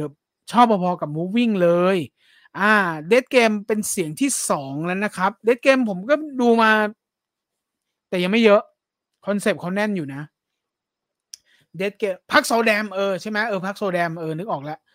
พัคโซดัมเล่นพัคโซดัมที่เล่น Parasite ครับ ที่เป็นน้องสาวอะ่ะ เอออ่ามันเป็นเรื่องของเงื่อนไขคนฆ่าตัวตาย ผมไม่ได้สปอยนะ มันเป็นเงื่อนไขตอนต้นเรื่อง มันเป็นเงื่อนไขของคนที่ฆ่าตัวตายอะ่ะ แล้ว แล้วสิ่งที่เรียกว่าความตายอะ มาเอาคืนว่าคิดว่าจบแล้วเหรอ เดี๋ยวจะให้รู้ว่าความตายเป็นแบบไหน แล้วก็ไม่เล่าต่อแล้วกัน เออ ถ้าเล่าต่อกว่านี้ได้ไหมมันมันมันเกิดขึ้นในซีซั่นแรกอะเล่านิดนึงแล้วกัน เขาก็จะให้มึงได้ลิมรสว่าความตายที่จะเกิดขึ้นซ้ำๆในแต่ละที่แต่ละอะไรมันเป็นยังไง เออ นี่คือ นี่คือ นี่คือพอดเบื้องต้นละกันของเดทเกมซึ่งผมว่าเงื่อนไขเขาเจ๋งดีนะครับ เงื่อนไขเขาเจ๋งดีก็คุณตัสนะครับ เป็นอีกเสียงหนึ่งที่ส่งเดทเกมนะครับ ทาง Amazon เข้าประกวดครับ ตอน Bad Travelling สนุกมากใช่ เออ ใช่ไหมแล้วมันโอ้โห พอไปดูชื่อผู้กำกับแล้วเออ ถูกต้องแล้วล่ะ เออ มันเป็น David Fincher อะเออ สนุกครับ สนุกใครที่อยากไปลิ้มลอง Love Death Robot นะว่าในฝั่งของเนื้อเรื่องสนุกเนี่ย เออซีซั่นสามตอนที่สองนะฮะ เออถ้าถ้าดูถ้าดูถ้าเป็นภาษาอังกฤษตัวหนังสือคุณเป็นภาษาอังกฤษก็จะ bad traveling ถ้าภาษาไทยเนี่ย มันก็จะชื่อตอนว่า ชื่ออะไรวะเดี๋ยว มันจะชื่อตอนว่าเส้นทางมรสุม เออ เส้นทางมรสุม ตอนที่สองนะครับ แต่อย่าไปยึดติดนะว่าแบบโอ้โหเรื่องที่เหลือมันจะโซนนี้ไม่ใช่นะเรื่องที่เหลือมันก็จะแบบโอ้โหพลิกนงพลิกแนวไปเรื่อยเลยฮะ Love Death and Robot ชอบตอนปูอ๋อตอนปูก็ดีฮะผีลืมหลุมหนึ่ง มีฉากประเทศไทยด้วยนี่ ตอนใช่ใช่ใช่ที่ผมโชว์รูปไปเมื่อกี้นี้ไง คุณทัศนียาแนะนำซีรีส์ Creepshow ค่ะ จะหาดูยากหน่อย มีตอนกระสือหลอกนะย้อนดูด้วยน่ากลัวดี เออ ที่คุณจีนบอกหาไม่ได้ทีใช่ไหมเออ Creepshow นะครับ เจ้าแม่และเจ้าแม่เล็กมันโกนะครับ เจ้าแม่เล็กมันโก ตอนนี้หลังจากที่เรารู้จักเล็กมันโกแล้ว ตอนนี้ซีซั่นสองนางจะเป็นเจ้าแม่ Creepshow แล้วครับ เออเดี๋ยวไป search ดู เออเห็นผมเห็นรูปอยู่เหมือนกันน่ากลัว เมืองจิ๋วใช่ เออเมืองจิ๋วมุมมองเหมือนเราเป็นพระเจ้ามองลงมาอ่าใช่ใช่ใช่มุมมองเบิร์ดไอวิวใช่ครับ เหมือนกอดไอวิวเลยล่ะ ตอนแรกเห็นเป็นอินเดียไม่หรอกด้วยความที่มันเป็นเป็นเหมือนเยาวราชอะเออผมก็เลยพอดแล้วก็ขยายดูไงเออ เขียนว่าทองใบก็ใช่แล้วล่ะ มุมมองนี้ถ่ายได้ในชีวิตจริงค่ะ เขาเรียกเทคนิคถ่ายแบบทิวชิป ค่ะ iPhone ก็ถ่ายได้ครับผม สวัสดีครับจุนสวัสดีครับ คุณวัชรพงศ์นะครับ CGPL ใช่ใช่มันเป็น CG CG แหละ เออ ไม่น่ามีมาขยับ stop motion ละแต่ว่าเรื่องของการนำเสนอเก๋ดีครับ ดังมากช่วงหนึ่งพากันแต่งตามชิบาโลกันทั่วบ้านทั่วเมืองอ่า Jibaro เออ Jibaro เหมือนจะเป็น stop เหมือนจะเป็น motion capture ใช่ครับเป็น mocap ส่วนใหญ่เป็น mocap ไอ้ Travelling อย่างเงี้ยใช่ป่ะ Travelling ก็ mocap ครับ เรื่องนี้ CG ดีมากครับ ใช่ครับ CG ดีมากเลย แต่เนียนจนเหมือนคนแสดง หลายเรื่องอะต้องแบบต้องไปดูใกล้ๆอะอืม ต้องขอบคุณคนทำด้วย เพราะว่าโมแคปหลาย ๆ เรื่องอะที่มันเหมือนมนุษย์เหลือเกินอะเขาพยายามจะทำหน้าตาให้มันให้มันให้มันผิดมนุษย์หน่อย ให้ให้แบบยังไว้ชีวิตเราอะ ให้คนพอจะดูออกว่า เออ นี่เป็นโมแคปนะโว้ย ไม่ใช่คนแสดงนะโว้ย อะไรอย่างเงี้ย เออ มันจะมีแบบพอเพ่งเยอะๆคนหรือโมแคปวะ อะไรอย่างเงี้ย มันก็จะมีไอตัวละครที่จมูกโตๆมากๆ ผิดมนุษย์มนาหรือปากใหญ่ๆอะไรเงี้ย อ๋อ mocap วะอะไรอย่างเงี้ย เออ แต่ไอ Jibaro เนี่ยคนแน่นอน นางชื่อ banshee หรือเปล่าครับ ลืมเหมือนกัน หนูเคยดูตอน Jibaro สะเทือนใจใช้ได้เลย ใช่ไม่มันไม่สะเทือนใจอย่างเดียวมันหลอนด้วยอะโอ้แล้วแล้ว แล้วในฝั่งของงาน performance มันมันมันมีคุณค่าเนาะเพราะว่าเราดูเป็นเหมือนดู performance ก็ได้อะเออ มันมีการแสดงผ่านร่างกายอะเออ เจ๋งดี เรื่อง Love and Death ใน HBO Go กับเรื่อง กับเรื่อง Candy ใน Disney Plus เป็นเรื่องเดียวกับคดีฆาตกรรมในยุคปลายปี 80 ซึ่งตัวละครเหมือนกัน แต่การเล่าเรื่องจะไม่เหมือนกัน แต่แนะให้ไปดู HBO Go จะดีกว่าอลิซาเบธโอเซนแสดงดีมาก โอ้ดังอยู่พักนึงนี่ใช่ไหม Love and Death นะครับ Love and Death คุณติติส่ง Love and Death ใน HBO Go นะครับ แล้วก็ Candy ใน Disney Plus นะครับ เป็นคดีเดียวกันนะ เป็นตัวละครเดียวกัน แต่ว่าแนะนำให้ไปดู HBO Go ดีกว่านะครับ ที่เป็นอลิซาเบธโอเซนนะครับ ตอนนี้หลอนเห็นแล้วกลัวขนลุก ใช่ ไอ้ Jibaro เนี่ยหลอนอะ่ะ เออ น่ากลัว Jibaro ค่ะสะกดด้วยฆอระฆังใช่ เออ อย่างที่บอก แต่ว่าภาษาอังกฤษผมไม่นั่งดูมันตัว J ไง เนื้อเรื่องโบราณ แต่โชว์ step เทพด้วยเทคโนโลยี ก้าวขั้นสุดๆ มันเลยถูกบรรจุในซีรีส์นี้ ปูดีมาก ไอตอนปูใช่ไหมฮะ เรื่องนี้สนุกมากครับ ตอนปูก็คือไอ Traveling อะใช่ไหมล่ะใช่ไหมฮะ เออมันเป็นปูอะเออชอบ Love and Death ชอบ Love Death and Robot ที่เรื่องออกแนว H.P. Lovecraft ค่ะ อืม พัคโซดัมคนที่เล่นเป็นครูสอนภาษาใน Parasite ครับพัคโซดัมที่เล่นอ่า Death Game ใช่ไหมผมชอบ Life Hutch ที่ไมเคิลบีจอแดนเล่นลุ้นระทึกดีอ่าใช่ใช่ใช่ใช่ Bad Traveling เดวิดฟินเชอร์เป็นคนกำกับใช่ครับ เรื่องนี้เดวิดฟินเชอร์เป็นคนกำกับใช่ครับ สนุกสนุกโคตรหนุกเลยสนุกสุดเลยถ้าในโซนเนื้อเรื่องนะ ในโซนเนื้อเรื่องแต่เรื่องอื่นก็หวือหวาอ๋อมันมีอันนี้อันหนึ่งมีอันนี้อันนี้นี่มันจะเป็นแบบกลิ่นกลิ่นหนังลายเส้นเหมือนพิกซ่าเดี๋ยวก่อนอันไหนวะนี่นี่นี่นี่นี่เออนี่นี่นี่เออเอาสักหน่อยสักหน่อยเออโบเขาอันนี้อ่านี่ เมสันแรด หนูของเมสันหรือไงเนี่ย เออเราก็ดูดูแลทัตูอี้นะ ดูพิกซ่านะ โอ้โห โหดชิบหาย เออนี่เนี่ยเป็นเป็นเป็นสไตล์พิกซ่าสไตล์เหมือน Up อะไรอย่างงี้ก็มีนะ แต่คุณต้องไม่ลืมคุณอย่าไปเชื่อลายเส้น เพราะมันโหดชิบเป๋งเลย เอออันนี้ฮะอ๋อพอดีเลยพอดีเลยคุณ คุณซีเกรใช่ไหมฮะ คุณซีเกร วอลูชันนะครับเออตอนหนูเออใช่ใช่เนี่ยตอนหนูพอดีเลยเออ เราใจตรงกัน เนี่ย ตอนหนูก็สนุก เออ ตอนหนูสนุกแต่โหดนะ ทุกคนที่ดูนึกอย่าอย่านึกว่าจะดู Ratatouille นะโหดมาก โหดมาก แต่สนุกนะครับ อ่า ใจตรงกันเลยครับ ชอบชาวไร่กับหนูน่ารักสุดแล้ว ส่วนปูยักษ์สนุกมากปูยักษ์ก็คือ Bad t ว a ลิงใช่ไหมฮะดูซีซั่นไหนก่อนก็ได้ใช่ครับ มีตอนไมเคิลบีจอแดนด้วย Shape Shifter ทหารหมาป่า ถ้าชอบแนวนี้แนะนำ Black Mirror ใช่ครับ ดูชินจัง ชินจังยังไม่ดูฮะเพิ่งมา หลายๆเรื่องเอาไปไหนแล้วอะหลายๆเรื่องอยากให้เอาไปทำเป็นหนังมาก อืม หลายเรื่องนะเออหลายเรื่องทำเป็นหนังได้เลย แต่ว่าหลายเรื่องก็สั้น ๆ แค่นี้แหละ สนุกแล้ว Netflix ซีรีส์ Woman of the Dead ครับ เป็นซีรีส์ที่มี tempo ของแต่ละตอนได้เหมือนหนังดีๆ เรื่องหนึ่งเลย แนะนำครับ คุณเบิร์ต V9 นะครับ คุณเบิร์ต V9 นะครับ แนะนำ Women เอ้ย Woman of the Dead นะครับอ่าซีรีส์ Netflix นะครับ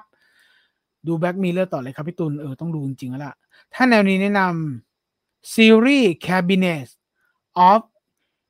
Curious Title Curiosity Curiosity โทษ Curiosity ของ Guillermo del Toro ค่ะ อยากอยู่แบบอยากอยู่เป็น AI ในยุคอนาคตจัง โห คุณกิฟต์มันมีเรื่องไหนอะที่เป็น AI ในยุคอนาคตแล้วมันเป็นแบบโห ไม่มีอันไหนน่าอยู่เลยนะ ใช่ไหมถ้านึกแบบเร็วๆอะในนี่หมายถึง Love and Death เนี่ย Love Death and Robot ใช่ไหม เรื่องไหนน่าอยู่อะไม่เห็นมีแต่ตายๆทั้งนั้นเลยอะแต่มันมีเรื่องหนึ่งก็ซึ้งนะ มีเรื่องหนึ่งซึ้งที่เป็นเพื่อนผู้หญิงอะ มีฉากสิบแปดบวกไหมครับ พี่ตุลมีหมดเลยฮะ ทั้งทั้งสิบแปดบวกในความโหดแล้วก็สิบแปดบวกที่เป็นเซ็กซีนครับ แนวนี้ต้องต่อด้วย Black Mirror เออเออของ Guillermo น่าสนใจ Cabinet of Curiosity สวัสดีครับพี่ตุลรบกวนเป็นกำลังใจให้รุ่นน้องผมหน่อย เขาโดนเมียทิ้งแล้วพาลูกๆหูลูกๆไปด้วยนะครับ หากิจกรรมอะไรทำครับ ผมเนี่ยด้วยความที่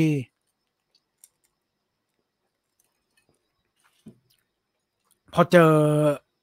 เรื่องที่มันร้ายๆเหลือเกินหรือว่าเรื่องที่มันไม่ได้ทันตั้งตัว มัน มันพลิกแล้วหายเลยไม่มีหรอกฮะ แต่ว่าสิ่งที่ผมได้คำตอบที่ดีที่สุดนะ อายุช่วงเนี้ย เวลาเจออะไรแบบเนี้ย ต้องหาสิ่งที่เราทำเราชอบแล้วมีความสุขที่สุดแล้วทำทำไปก่อนเลยฮะทำไปก่อน แต่เราอย่าไปกดทับมันนะ เราอย่าไปกดทับมันเราเราทำไอสิ่งที่เรารักเราชอบแล้วมันมันส่งผลดีกับเราด้วยนะ ไม่เอาที่แบบกินเหล้าอะไรอย่างเงี้ยส่งผลดีกับเราด้วยทำไปก่อนนะมันมันช่วยบรรเทาได้ แล้วไอ้สิ่งที่เราเจอเนี่ยมันค่อยๆระบายบรรเทาออกมาแบทเทิลกัน แล้วมันจะค่อยๆหายไปฮะเอออย่างผมเนี่ยจะเป็นจะเป็นในแง่ไปออกกำลังกายไปยกเวทอะไรแบบเนี้ย เออแล้วมันมันก็จะช่วยบรรเทาได้บ้างอะไรอย่างเงี้ย เออ แล้วก็เน้นออกไปเดิน เน้นออกไปเดินนี่น่าจะทำได้ทุกคนเลยนะเออถ้าสถานที่แถวบ้านมันไม่ได้แบบเป็นถนนที่มันใหญ่อันตรายอะไรอย่างเงี้ยเออสองอย่างเนี้ยผมว่าช่วยได้เยอะพอสมควรเลย ออ แล้วก็ผมว่าออกไปเดินดีกว่าดูหนังอีก ส่วนตัวผมนะ คนอื่นอาจจะดูหนังแล้วเยียวยาได้ แต่ผมต้องออกไปข้างนอก ที่มันแบบเป็นต้นไม้หน่อยๆ เป็นน้ำอะไรอย่างเงี้ย เออกลับ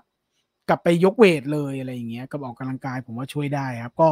เอาใจช่วยครับ เอาใจช่วยรุ่นน้องของคุณอัครชัยครับอนิเมะคำอธิษฐาน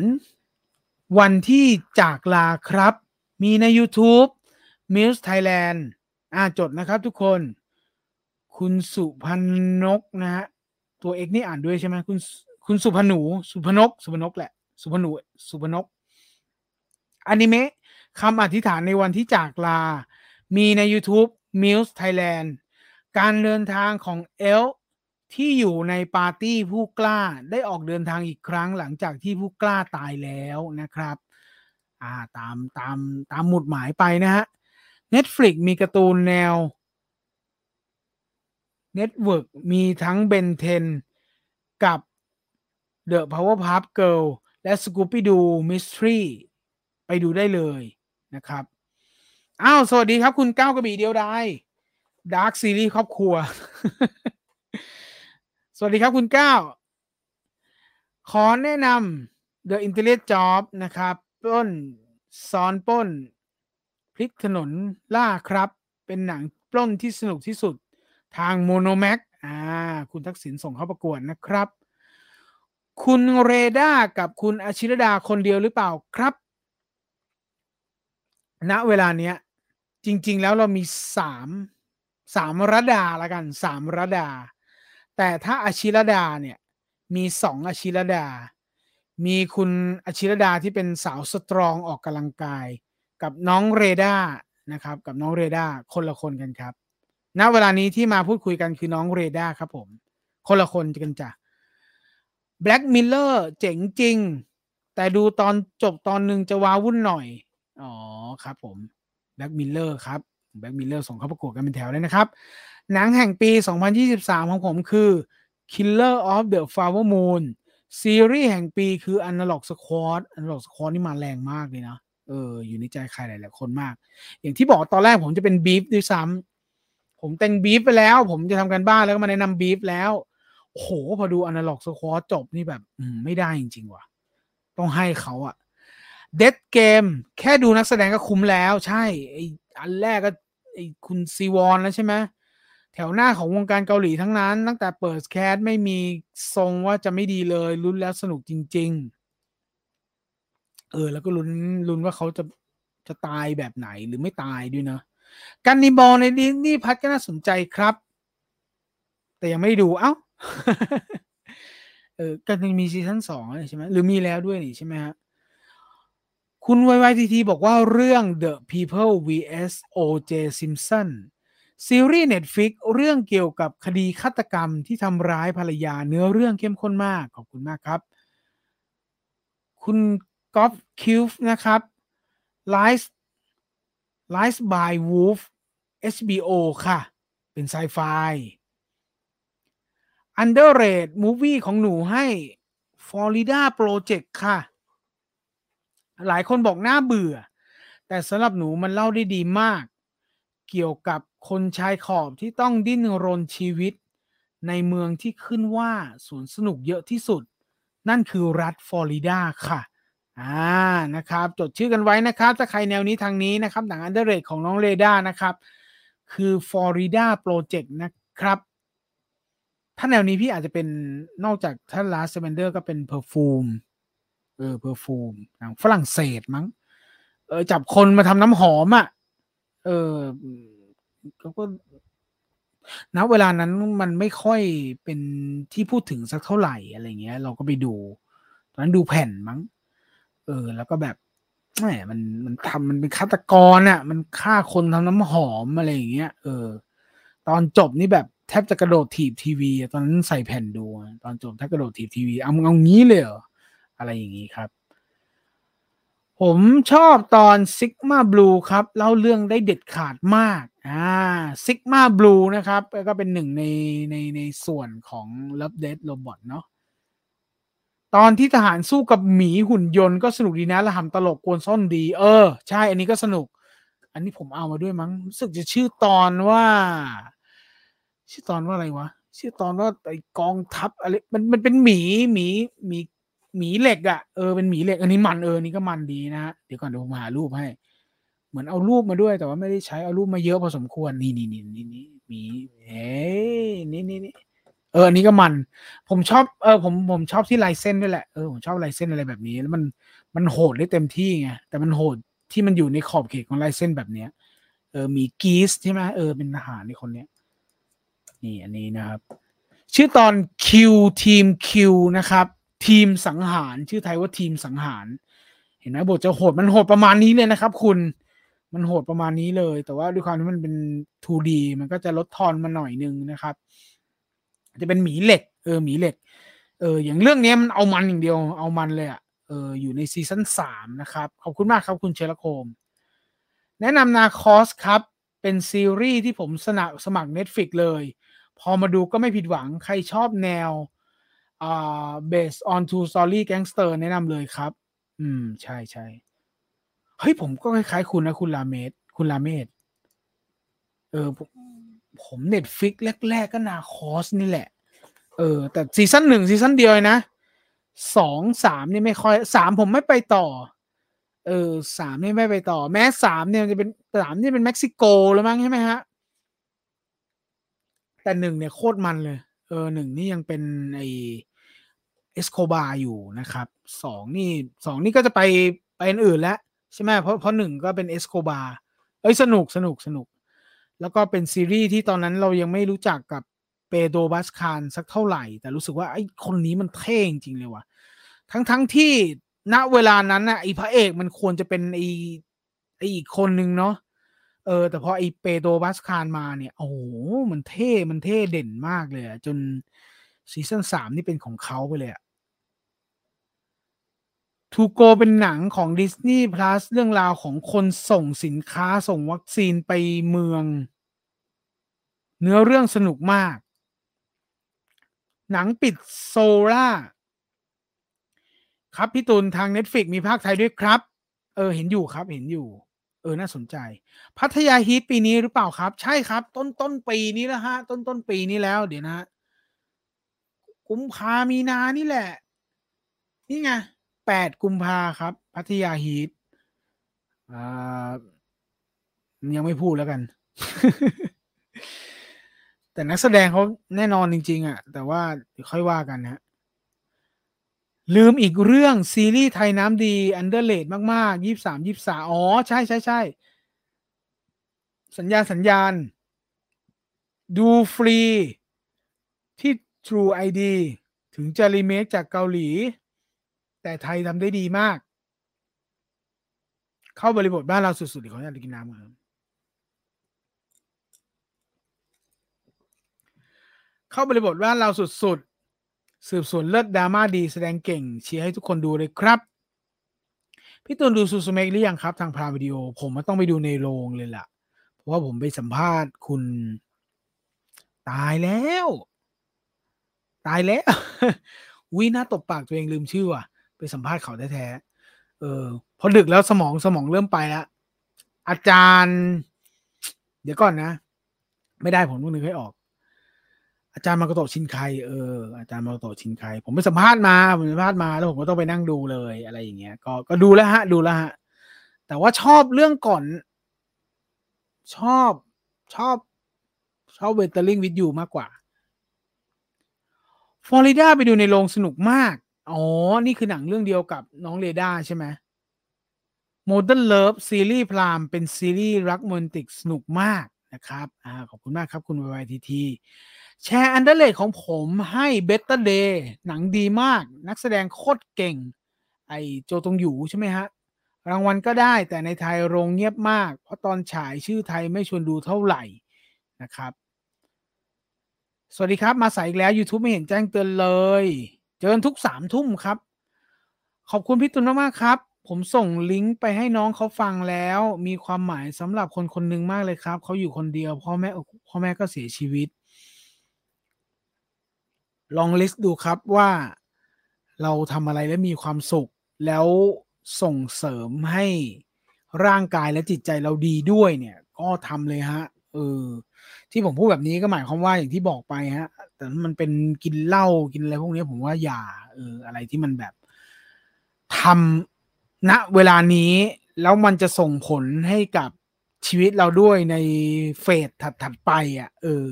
ในเฟสถัดๆไปที่ชีวิตเราดีขึ้นแล้วอะ สิ่งที่เราทำตอนนี้มันส่งผลด้วยก็เอาเลยฮะ หรือต่อจิ๊กซอหรือว่างานทำมืออะไรอย่างเงี้ย แล้วพอ เราผ่านพ้นช่วงนี้ไปได้ไอสิ่งที่เราทำนั้นตอนนี้มันก็จะส่งผลในอนาคตด้วยเออผมว่าตรงนี้เจ๋ง เหมือนไอออกกำลังกายอะ ผมก็เริ่มออกกำลังกายจริงจังตอนโควิดนั่นแหละ ตอนที่ชีวิตมันดิ่งอะ แบบ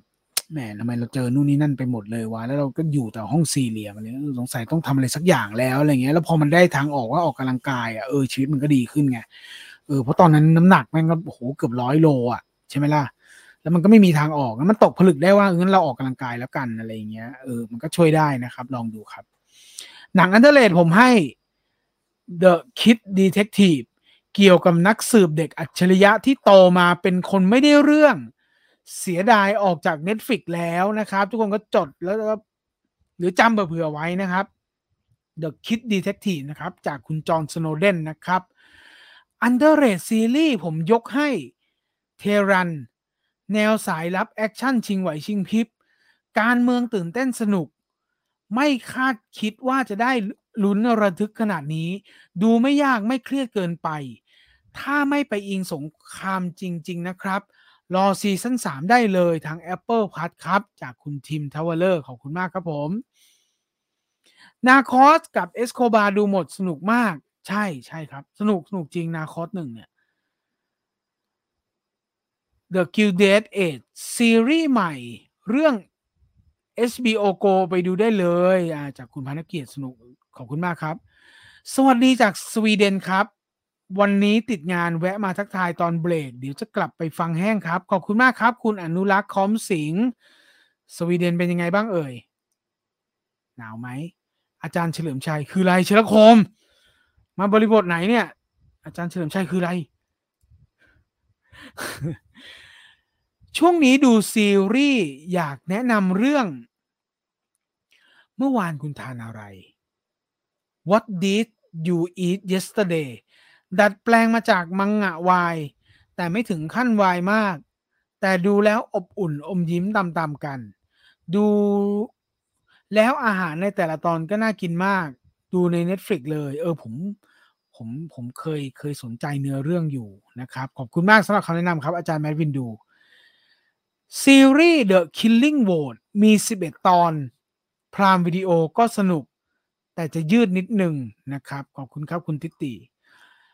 รอเด็กชายนกกระสาครับกำลังจะเข้าโรงสัปดาห์หน้าแล้วมั้งฮะ